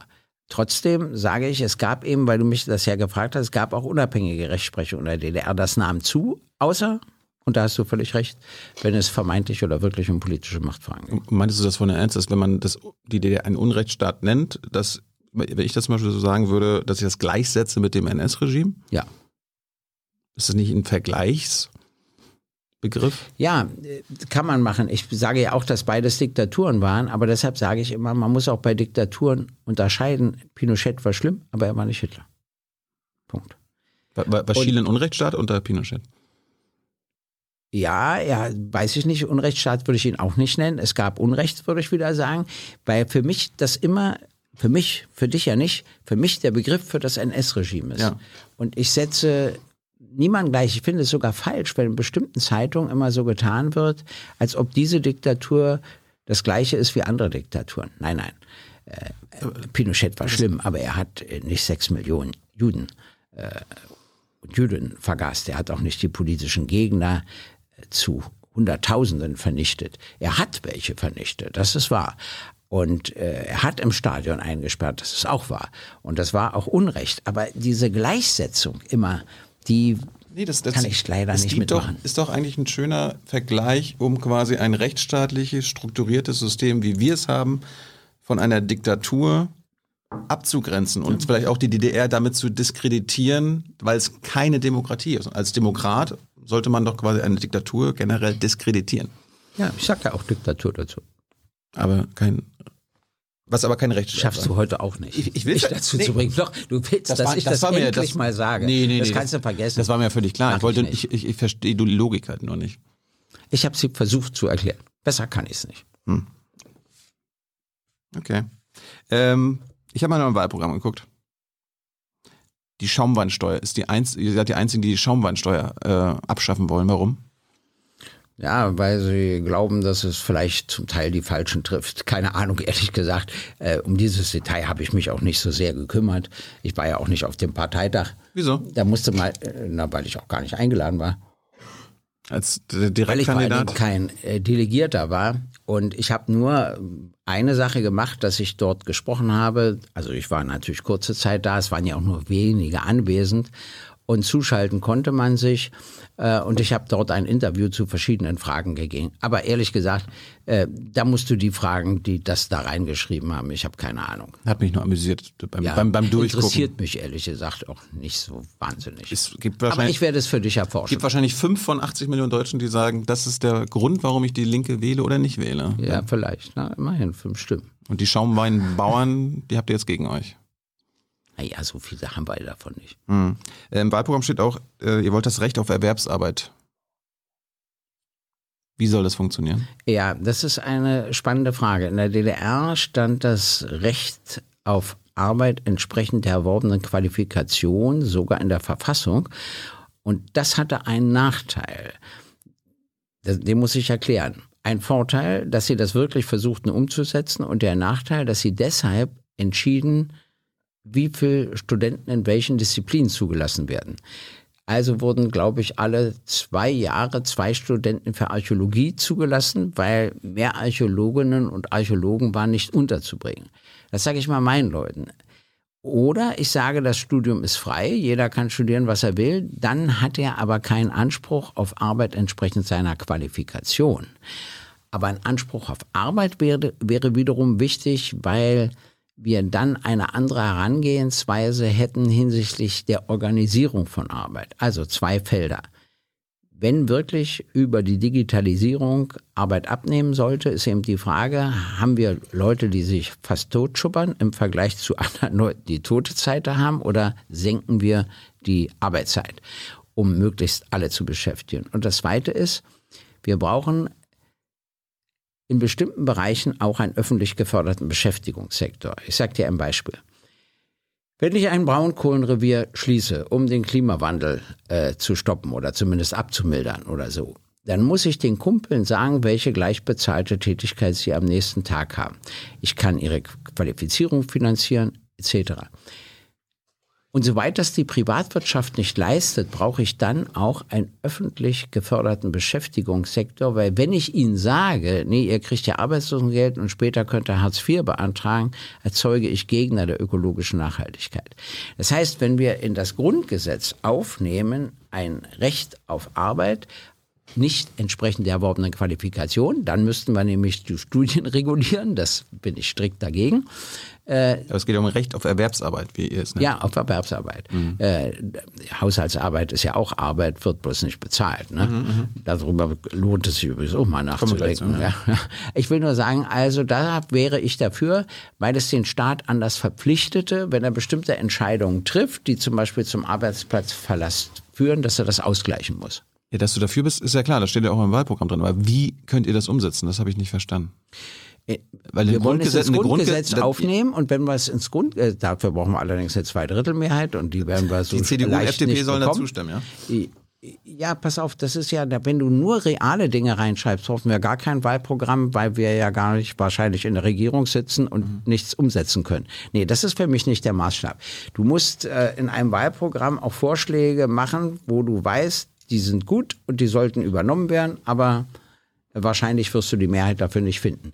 Aber immerhin, du beginnst doch den Zeitgeist zu verändern. Als ich als erster Anfang der 90er Jahre auf einer Bundespressekonferenz in Bonn vorgeschlagen habe, einen flächendeckenden gesetzlichen Mindestlohn waren alle anderen Parteien dagegen. Von den Gewerkschaften, den Einzelgewerkschaften waren drei dafür, der Rest war auch dagegen. Und dann hat sich über die Jahrzehnte der Zeitgeist eben verändert, sodass nachher selbst die CSU den flächendeckenden gesetzlichen Mindestlohn mit Haken und Ösen aber immerhin beschlossen hat. So, und wenn nicht Leute anfangen, solche Fragen zu stellen, damit sich der Zeitgeist verändert, dann wird es auch nicht passieren. Die Aufgabe der Opposition ist ja nicht Regierungshandeln zu ersetzen, sondern den Zeitgeist zu verändern, sodass dann auch die Regierung unter Druck gerät, bestimmte Dinge zu machen. Wann hat dich der Zeitgeist verändert? Wann hast du manche Dinge aufgehört zu fordern, weil du gemerkt hast, das macht keinen Sinn mehr? Ach, warte mal. Äh, so häufig war das gar nicht. Doch, natürlich. Also ich habe gemerkt, zum Beispiel, ich wollte ja immer, dass die Einheit auf der Grundlage des Artikels, glaube ich, 146 des Grundgesetzes hergestellt wird. Das heißt, wir arbeiten nach dem, wir hatten ja das Grundgesetz, das gut war. Wir hatten einen sehr guten Verfassungsentwurf des runden Tisches mit Zustimmung von der PDS damals bis zur CDU. Und dann bilden wir eine Kommission und die macht eine neue Verfassung und dann äh, gibt es einen Volksentscheid. Das heißt dann nicht mehr Grundgesetz, sondern Verfassung. Und äh, das Schöne daran wäre gewesen, dass ein neuer deutscher Staat entstanden wäre, der die Rechtsnachfolge sowohl der DDR als auch der Bundesrepublik angetreten hätte. Und das hätte die Sache juristisch und damit auch politisch etwas gleichberechtigter gestalten. So, aber irgendwann habe ich gemerkt, es hat ja keinen Sinn. Wer es zufordert, die machen es nicht. Warum nicht? Hm? Warum nicht, wenn es im Grundgesetz steht? Sie haben, äh, Sie haben, naja, es steht ja leider, äh, Sie haben das Grundgesetz ja geändert, das steht immer noch drin, aber da stand ja drin nach Vollendung der Einheit. Und da haben Sie gesagt, naja, das heißt ja aber nicht zum Zeitpunkt äh, der Vollendung der Einheit, sondern irgendwann danach. Und deshalb steht es nach wie vor drin und wir, vielleicht erlebst du es noch. Ist die Einheit denn vollendet? Ich, bestimmt nicht, nein. Die Einheit ist äh, so lange nicht vollendet, solange mehrere Faktoren nicht stimmen. Erstens gibt es nach wie vor nicht gleichen Lohn für gleiche Arbeit in gleicher Arbeitszeit. Ich habe hier bei Siemens teilgenommen bei einer Protestkundgebung. Interessant, weil die verdienen das Gleiche. In meinem Wahlkreis Treptow-Köpenick, wie ich glaube, das andere Siemens-Werk ist in Spandau, wenn ich es mich recht entsinne. Die verdienen das Gleiche, nur müssen die im Osten drei Stunden pro Woche länger arbeiten. Das macht dann in der gesamten Zeit äh, Arbeitsleben theoretisch 4000 Stunden aus, das sind zwei Arbeitsjahre. Das ist einfach ein Unding. Aber jetzt hat die Gewerkschaft und jetzt haben sie da einen Tarifvertrag geschlossen, um das so allmählich abzubauen. Das, äh, also gleicher Lohn für gleiche Arbeit. Aber das können die Bremer ja auch sagen. Also ich glaube, in Bremen gibt es auch nicht gleicher Lohn für gleiche Arbeit wie in Bayern. Äh, das stimmt nicht. Das hängt von den Tarifverträgen ab. Mhm. Und, äh, ja, ja auch. und äh, die, äh, die, die Beschäftigten in einem bestimmten Bereich, vor allen Dingen in einem bestimmten gleichen Unternehmen, kriegen für die gleiche Arbeit den gleichen Lohn. Bei Siemens eben damals nicht oder bis jetzt nicht. Und bei anderen Unternehmen auch nicht. Mhm. Wir hatten noch ein Unternehmen, die bezahlten im Westen völlig anders als im Osten. Äh, das zweite ist die Rente. Gleiche Rente für gleiche Lebensleistung, davon sind wir immer noch meilenweit entfernt. Kann ich auch nicht akzeptieren. Und das dritte ist, auch nicht zu unterschätzen, dass es nach dem Grundgesetz einen Anspruch aller Bundesländer gibt, angemessen in Leitungsfunktionen vertreten zu sein. Also es gibt 124 Abteilungsleiterinnen und Abteilungsleiter in dem Bundesministerium. Davon kommen vier aus dem Osten. Das entspricht drei Prozent. Der Osten stellt aber 15 Prozent der Bevölkerung. Dann gibt es auch spannend äh, 73 Bundesbehörden. Der Osten stellt drei Leiterinnen und Leiter der Bundesbehörden, der Westen 70. Was interessant ist, der wissenschaftliche Dienst des Bundestages hat jetzt eine Frage von uns dergestalt beantwortet, dass das ein Bundesland einklagen kann. Deshalb habe ich natürlich mit Bodo Ramelow telefoniert. Ich bin mal gespannt, ob Thüringen das macht. Mhm. Musste dann aber den Anteil von Thüringen ausrechnen, das ist ja nicht der ganze Osten, wird etwas komplizierter.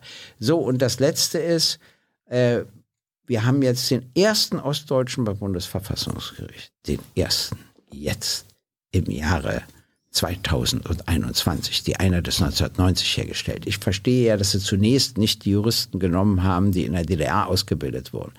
Aber es gab ja dann immer mehr Juristen, die danach ihre Abschlüsse gemacht haben. Und da führte kein Weg rein. Und der Präsident des Bundesverfassungsgerichts hat zu mir gesagt, ja, vielleicht stimmte die Sozialisation nicht. Und da habe ich gesagt, ja, vielleicht kann eine andere Sozialisation auch mal wichtig sein. Auch für ein Bundesverfassungsgericht oder ein Bundesgerichtshof oder ein Bundesarbeitsgericht oder ein Bundessozialgericht und so weiter. Und äh, solange das nicht erreicht ist, solange ist die Einheit noch nicht vollendet. Die Teilung hat ja mehr als 40 Jahre gedauert. Das hört sich so an. Ich meine, wir sind jetzt im Jahr 31 der Einheit, dass die ja. Vollendung der Einheit länger dauern wird Könnte, als, das, als das geteilte Deutschland.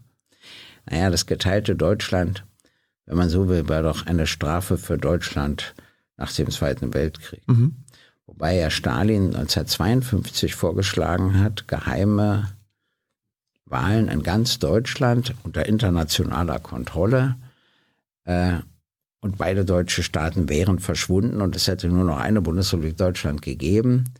Ich glaube, dass Ulbricht nicht begeistert war von der Idee, weil er ja wusste, was dann mit ihm passiert. Das war die einzige gute Stalin-Idee, oder? Ja. Also mir fällt eine andere auch nicht ein. aber, ich, aber ich will dir sagen, nein, weißt du, was der Punkt war? Er hat eine einzige Bedingung gestellt. Eine einzige, dass dieses Deutschland nicht Mitglied der NATO werden darf. Natürlich auch nicht des Warschauer Vertrages sondern ein neutraler Staat bleiben muss. da hat Adenauer sofort Nein gesagt und die drei Westmächte haben dann auch Nein gesagt. Was ein bisschen schade war, weil ich glaube, Adenauer kam von einer Seite des Rheins und alle von der anderen Seite des Rheins waren für ihn nicht ganz so wichtig. Eigentlich hätte man darüber zumindest verhandeln müssen, um zu sehen, kriegen wir da was hin. Aber der, Hobby, der Hobbyhistoriker in mir würde jetzt sagen, das war natürlich ein vergiftetes Angebot, weil wenn Stalin quasi einen Souverän ins Deutschland anbietet, dann muss ein souveräner Staat ja auch selbst entscheiden können, wo ja. er Mitglied wird, oder? Naja, aber das haben sie bei Österreich auch so gemacht. Und da hat es funktioniert. Da hattest du auch die Besatzungsmächte und die einzige Bedingung, dann sind die Russen auch gegangen, war neutral. Österreich war vielleicht ein anderes strategisches. Kann schon sein, dass Österreich nicht die gleiche Bedeutung hat wie Deutschland. Aber äh, äh, trotzdem, ich meine, es waren ja Siegermächte, wir hatten ja noch Besatzungsrecht zu der Zeit, das darf man ja nicht vergessen. Mhm. Und das Besatzungsrecht ist ja erst in Paris, glaube ich, formal aufgehoben worden 1952 aber die Geheimverträge galten weiter. Was ich auch nicht wusste, sie galten sogar nach der Herstellung der deutschen Einheit weiter. Das hat ein Völkerrechtler herausgefunden. Und dann haben wir der Bundesregierung 2017 eine Frage dazu gestellt. Und dann haben sie uns gesagt, dass im Sommer 2017 ein Notenaustausch mit den USA stattgefunden hat, wonach die Verträge jetzt nicht mehr gelten. Ich meine, es klingelt wahrscheinlich bei ein, einigen Leuten, die hier zugucken, die auch mal behaupten, wir sind doch noch ein besetztes Land. Nein, es stimmt natürlich nicht. Was, was wahr ist, dass sie nicht den Mut haben, äh, zum Beispiel äh, die Atomwaffen der USA zu verlangen, dass sie abgezogen werden. Und das müssen wir verlangen, weil Trump hat ja darüber geredet, dass man auch mal ganz kleine Atombomben herstellen will. Weil wenn man die abwirft, man verhindern kann, dass andere Staaten davon betroffen sind. Ich weiß gar nicht, ob das geht technisch, aber eins weiß ich, wenn je von Deutschland aus durch die USA eine solche, auch eine kleine Atombombe, weiß ich, ein Land wie Russland trifft, die Antwort kriegen wir dann. Aber Denn die müssen ja dann den Standort, wo die Atomwaffen herkommen, vernichten. Also, nein, furchtbar. Deshalb sage ich, äh, also bin ich strikt dafür, dass die Atomwaffen aus Deutschland abgezogen werden. Gut, äh, in eurem Wahlprogramm steht nichts vom bedingungslosen Grundeinkommen. Ihr wollt ja nach der Wahl erst in eurer Partei entscheiden, wie ihr dazu steht. Wie wirst du dich positionieren? Also, äh, ich weiß, Katja Hast du den Kipping Zeitgeist und mittlerweile andere, verstanden? ja, den Zeitgeist habe ich in die Richtung schon geht. immer verstanden. Auch, dass das in die Richtung geht. In mir wehrt sich etwas. Und ich werde dir auch sagen, was. Ich kenne die Mehrheit des Bundestages, jetzt muss ich wieder von den Realitäten ausgehen, wenn die ein bedingungsloses Grundeinkommen einführen, also bedingungslos kann es ja nicht sein, wenn es wirklich bedingungslos ist, müssten wir das ja auch an die 1,1 Milliarden Chinesinnen und Chinesen zahlen. Also so eine Bedingung wie Wohnsitz in Deutschland oder so müsste es ja wohl geben. Ist klar, aber das meine ich nicht, das ist nicht mein Problem. Mein Problem ist was anderes. Ich weiß, dass in der Logik liegt, dass du sofort abschaffen musst, die Arbeitslosenversicherung und die gesetzliche Rentenversicherung. Und zwar, weil sie sagen, wenn wir aus Steuermitteln ein bedingungsloses Grundeinkommen allen Bürgerinnen und Bürgern bezahlen, dann muss ich die Unternehmen und auch die Arbeitnehmerinnen und Arbeitnehmer entlasten, indem sie keine Beiträge mehr für die Arbeitslosenversicherung und die Rentenversicherung äh, zu bezahlen haben, denn sie haben ja dann das bedingungslose Grundeinkommen. Und da ist für mich eine grobe Ungerechtigkeit mit verbunden. Eine, die ist nicht ganz so tragisch, aber schon ein bisschen tragisch. Der Pförtner und der Ingenieur werden am selben Tag arbeitslos, bekommen beide das bedingungslose Grundeinkommen. Wahrscheinlich kommt der Pförtner damit einigermaßen hin. Der Ingenieur muss verkaufen, egal, weil seinen ob. Gregor, Gregor, egal, ob sie arbeiten oder nicht, wenn das bedingungslose Grundeinkommen da ist, bekommst kommt jeder es, auch du. Ja, ich weiß. Egal, ob du arbeitest. Ja, ja. Ich, aber ich, ich ja. rede von dem Fall, wo sie nicht mehr arbeiten. Dann, Dann bekommen sie es auch. Bei, ja, sie müssen von dem bedingungslosen Grundeinkommen nehmen und haben kein Arbeitslosengeld. Und der Punkt ist, dass der Pförtner seinen Lebensstandard, wenn er nur noch das bedingungslose Grundeinkommen hat, so einigermaßen aufrechterhalten kann der Ingenieur nicht. Der muss verkaufen. Noch schlimmer ist Folgendes. Rente. Beide hören auf zu arbeiten. Mit einem bestimmten Alter. Der eine hat zehn Jahre gearbeitet und der andere 45. Und sie müssen vom gleichen bedingungslosen Grundeinkommen leben, was für mich nicht gerecht ist. Natürlich kann man sagen, du kannst ja eine private Versicherung abschließen. Mhm. Aber das kenne ich. Millionen in unserer Gesellschaft können das nicht. Auch nicht mit einem bedingungslosen Grundeinkommen. Und dann habe ich wieder so eine Ungerechtigkeit, dass einige privat vorsorgen können und viele nicht privat vorsorgen konnten und dass ich dann den mit zehn Jahren Erwerbsarbeit und den mit 40 Jahren oder 45 ja. Jahren Erwerbsarbeit gleichstelle. Das sind meine Bedenken. Ich habe ja nichts gegen den Grundgedanken, aber das sind meine Bedenken und die konnten mir bisher noch nicht ausgeräumt werden. Die Bedenken, die du da vorträgst, äh, basieren ja auf einem neoliberalen Modell und einem neoliberalen Wunsch des bedingungslosen Grundeinkommens, eben alle anderen Sozialleistungen abzuschaffen und dann das Grundeinkommen damit zu ersetzen. Es gibt etliche Modelle, muss man vielleicht mit Richard David Brecht oder so reden, die dir aufzeigen, es geht auch ohne die Streichung vom Arbeitslosen, Arbeitslosenversicherung, Versicherung, Rentenversicherung, und so weiter. Ja. Wenn, wenn so eine Modelle dir überzeugend dargelegt werden könnten. Dann könnte ich dafür sein, muss nur noch finanzierbar sein. Also das kommt ja auch hinzu, es ist ja nicht ganz billig. Das Problem ist, das sehe ich, wenn, wenn, gerade wenn sich der Zeitgeist verändert und eine Mehrheit anfängt darauf hinauszulaufen, da ich ja den Bundestag gut kenne und ja auch die Rolle von Union und FDP und anderen, bin ich eben sicher, und das ist die Gefahr, die ich sehe, dass sie dann sagen, sie haben es doch immer gefordert. Natürlich, wir, und dann kommt ihre Logik, warum es keine Arbeitslosenversicherung mehr gibt und keine Rentenversicherung gibt, dann können wir ja sozusagen wütend sein, aber sie werden immer sagen, sie wollten es, denn äh, du darfst eins nicht vergessen. Begonnen hat es mit dem Bürgergeld, das die FDP forderte. Nicht vergessen. Und die hatte genau diese Gedanken. Weg mit der Arbeitslosenversicherung, weg mhm. mit der gesetzlichen Rentenversicherung. Ich meine, ich habe mit Sarah auch mal drüber gesprochen, mit Simone Oldenburg jetzt letztens. Mhm. Die haben immer, die stoßen sich an dem bedingungslos beim bedingungslosen Grundeinkommen. Hast du damit ein Problem? Ja, ich sage ja, bedingungslos kann es gar nicht sein. Also du musst ja wenigstens, wirst es ja nicht an Durchreisende bezahlen. Ja, es geht um die äh, Bürger und Bürgerinnen in diesem Land. Ja, Bürgerinnen Jeder. und Bürgerinnen in diesem Land. Das ist doch aber schon eine Bedingung.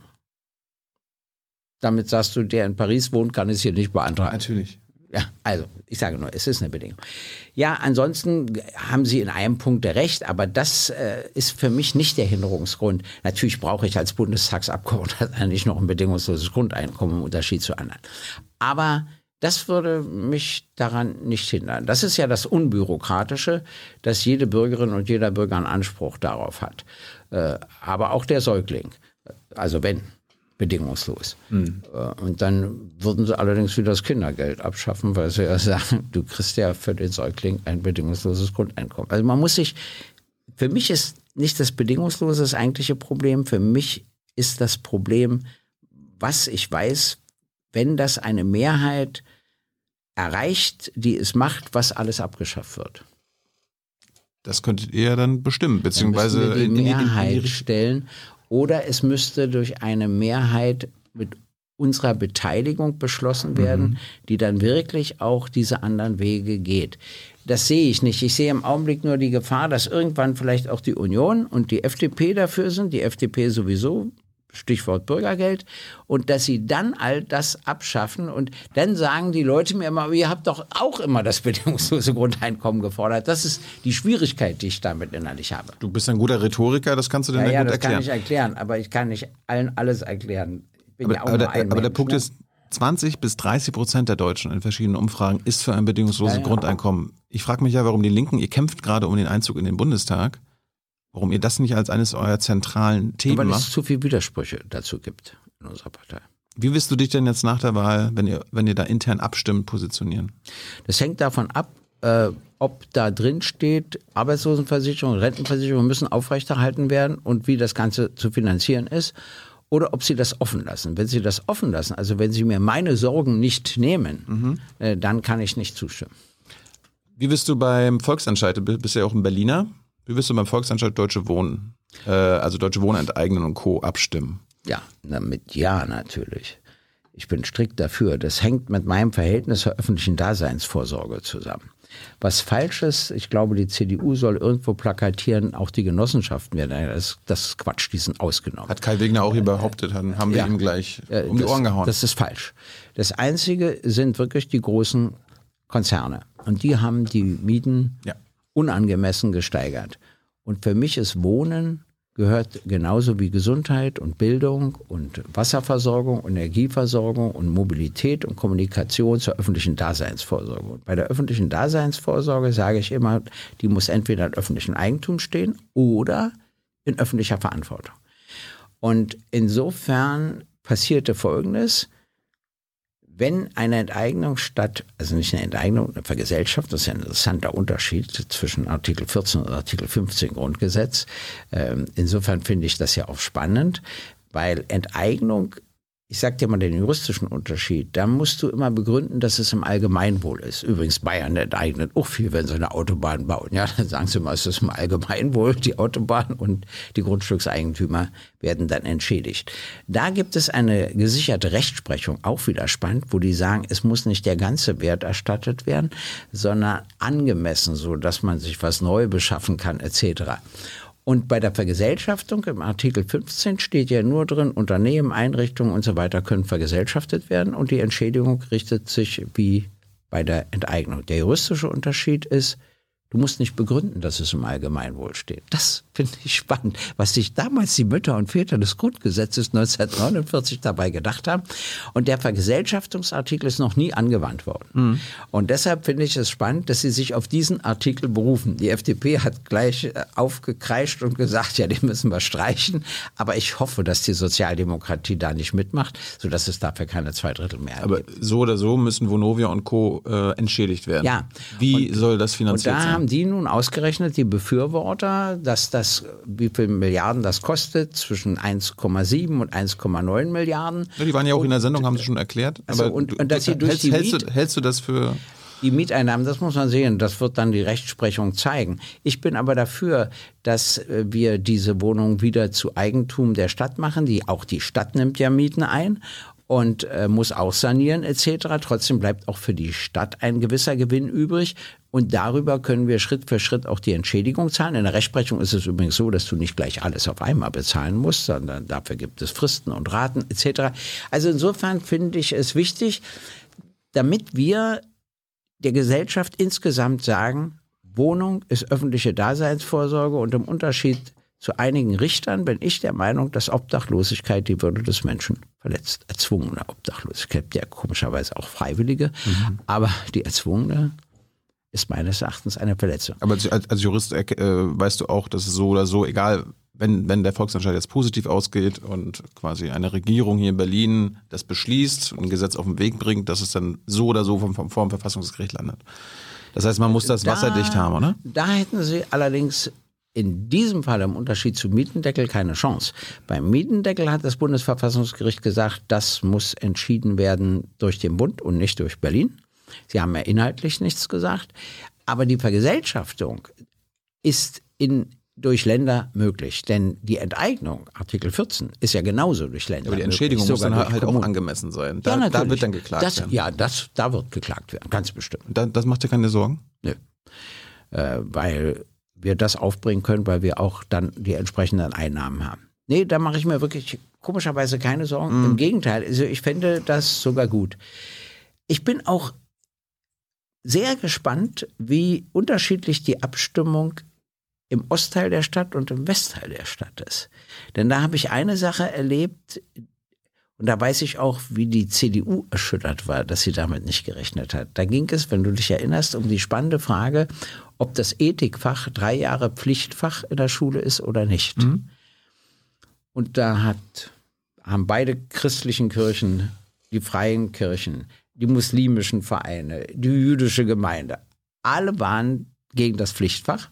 Und auch die CDU, CSU war dagegen, natürlich auch die FDP und die Bundes-SPD war auch dagegen. Nur der Landesverband der SPD in Berlin machte mit. Äh, Die Grünen gingen so hin und her, waren unterschiedlich. Wir waren natürlich äh, für das Pflichtfach und warum. Und da habe ich einen Brief geschrieben an, natürlich nicht alle, kann ich nicht, aber ich glaube 100.000 Mal haben wir ihn verteilt und habe gesagt, es ändert sich am Religionsunterricht überhaupt nichts. Der bleibt wie heute. Wird weiter vom Staat bezahlt. Nur drei Jahre werden alle Kinder gemeinsam unterrichtet über alle großen Religionen und über alle großen Philosophien. Und das ist mir deshalb wichtig, weil wenn ein muslimisches Kind und ein jüdisches Kind und ein christliches Kind und ein nichtgläubiges Kind zusammen über alle Religionen unterrichtet werden, entwickeln sie zueinander eine Toleranz.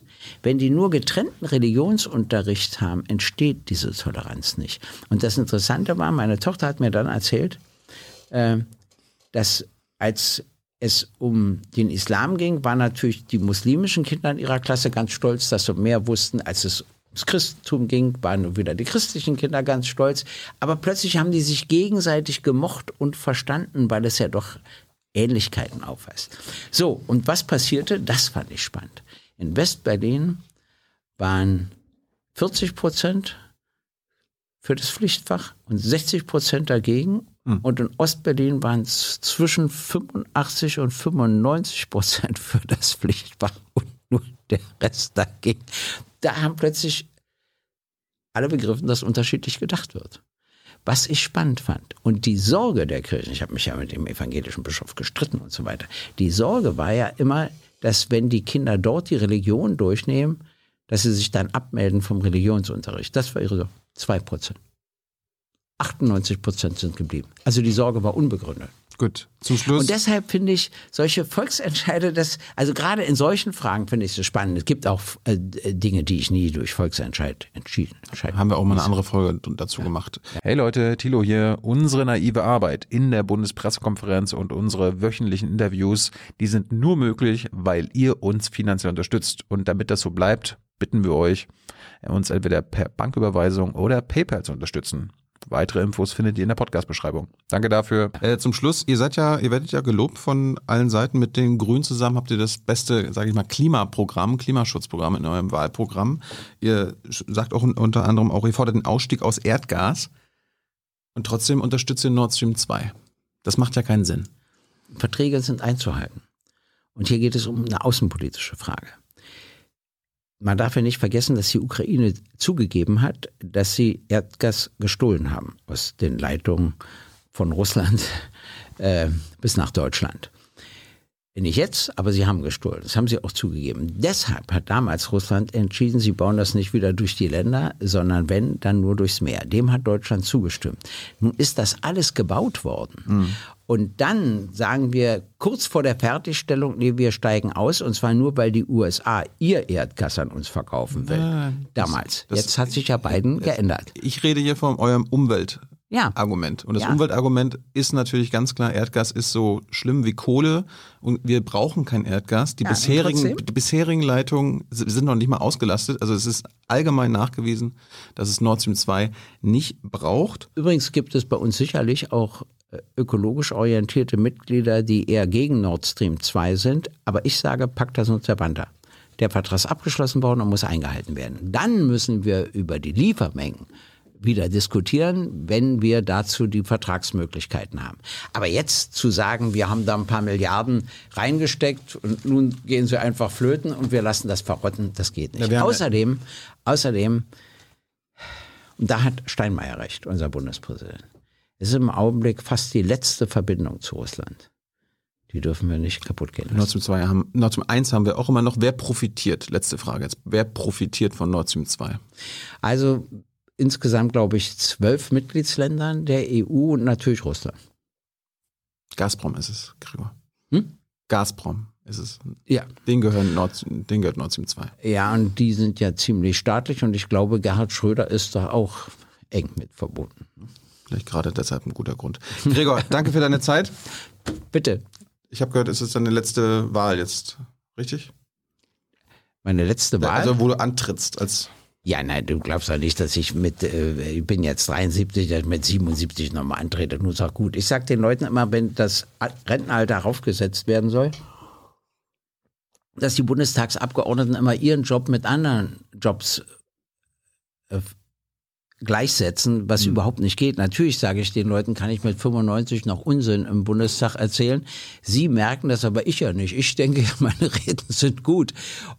Und die glauben eben, die Bundestagsabgeordnete, das gilt für alle. Das ist aber ein schwerer Irrtum. Du kannst mit in dem Alter eben weder ein Dachdecken noch eine Operation durchführen, noch viele, viele andere Tätigkeiten verrichten. Und dazu bin ich doch da, dass der Mehrheit des Bundestages zu versuchen. Dass du nach zwei Jahren Schluss machst, das habe ich von mehreren Linken jetzt gehört, stimmt nicht. Nein, das ist Quatsch. Äh, äh, Hat Hans ja gerade schon, habt ihr schon Ich, ich, ich, ja, ich, nein, nein. Wenn ich kandidiere, kandidiere ich für eine Legislaturperiode und Punkt. Gregor, vielen Dank für deine Zeit, vielen Bitte. Dank für eure Unterstützung. Am Sonntag gibt es das letzte Landtagswahlinterview mit Michael Sack, dem CDU-Spitzenkandidaten. Freut euch darauf. Danke, Gregor. Bitte. Ciao. Tschüss, Tilo. Ciao.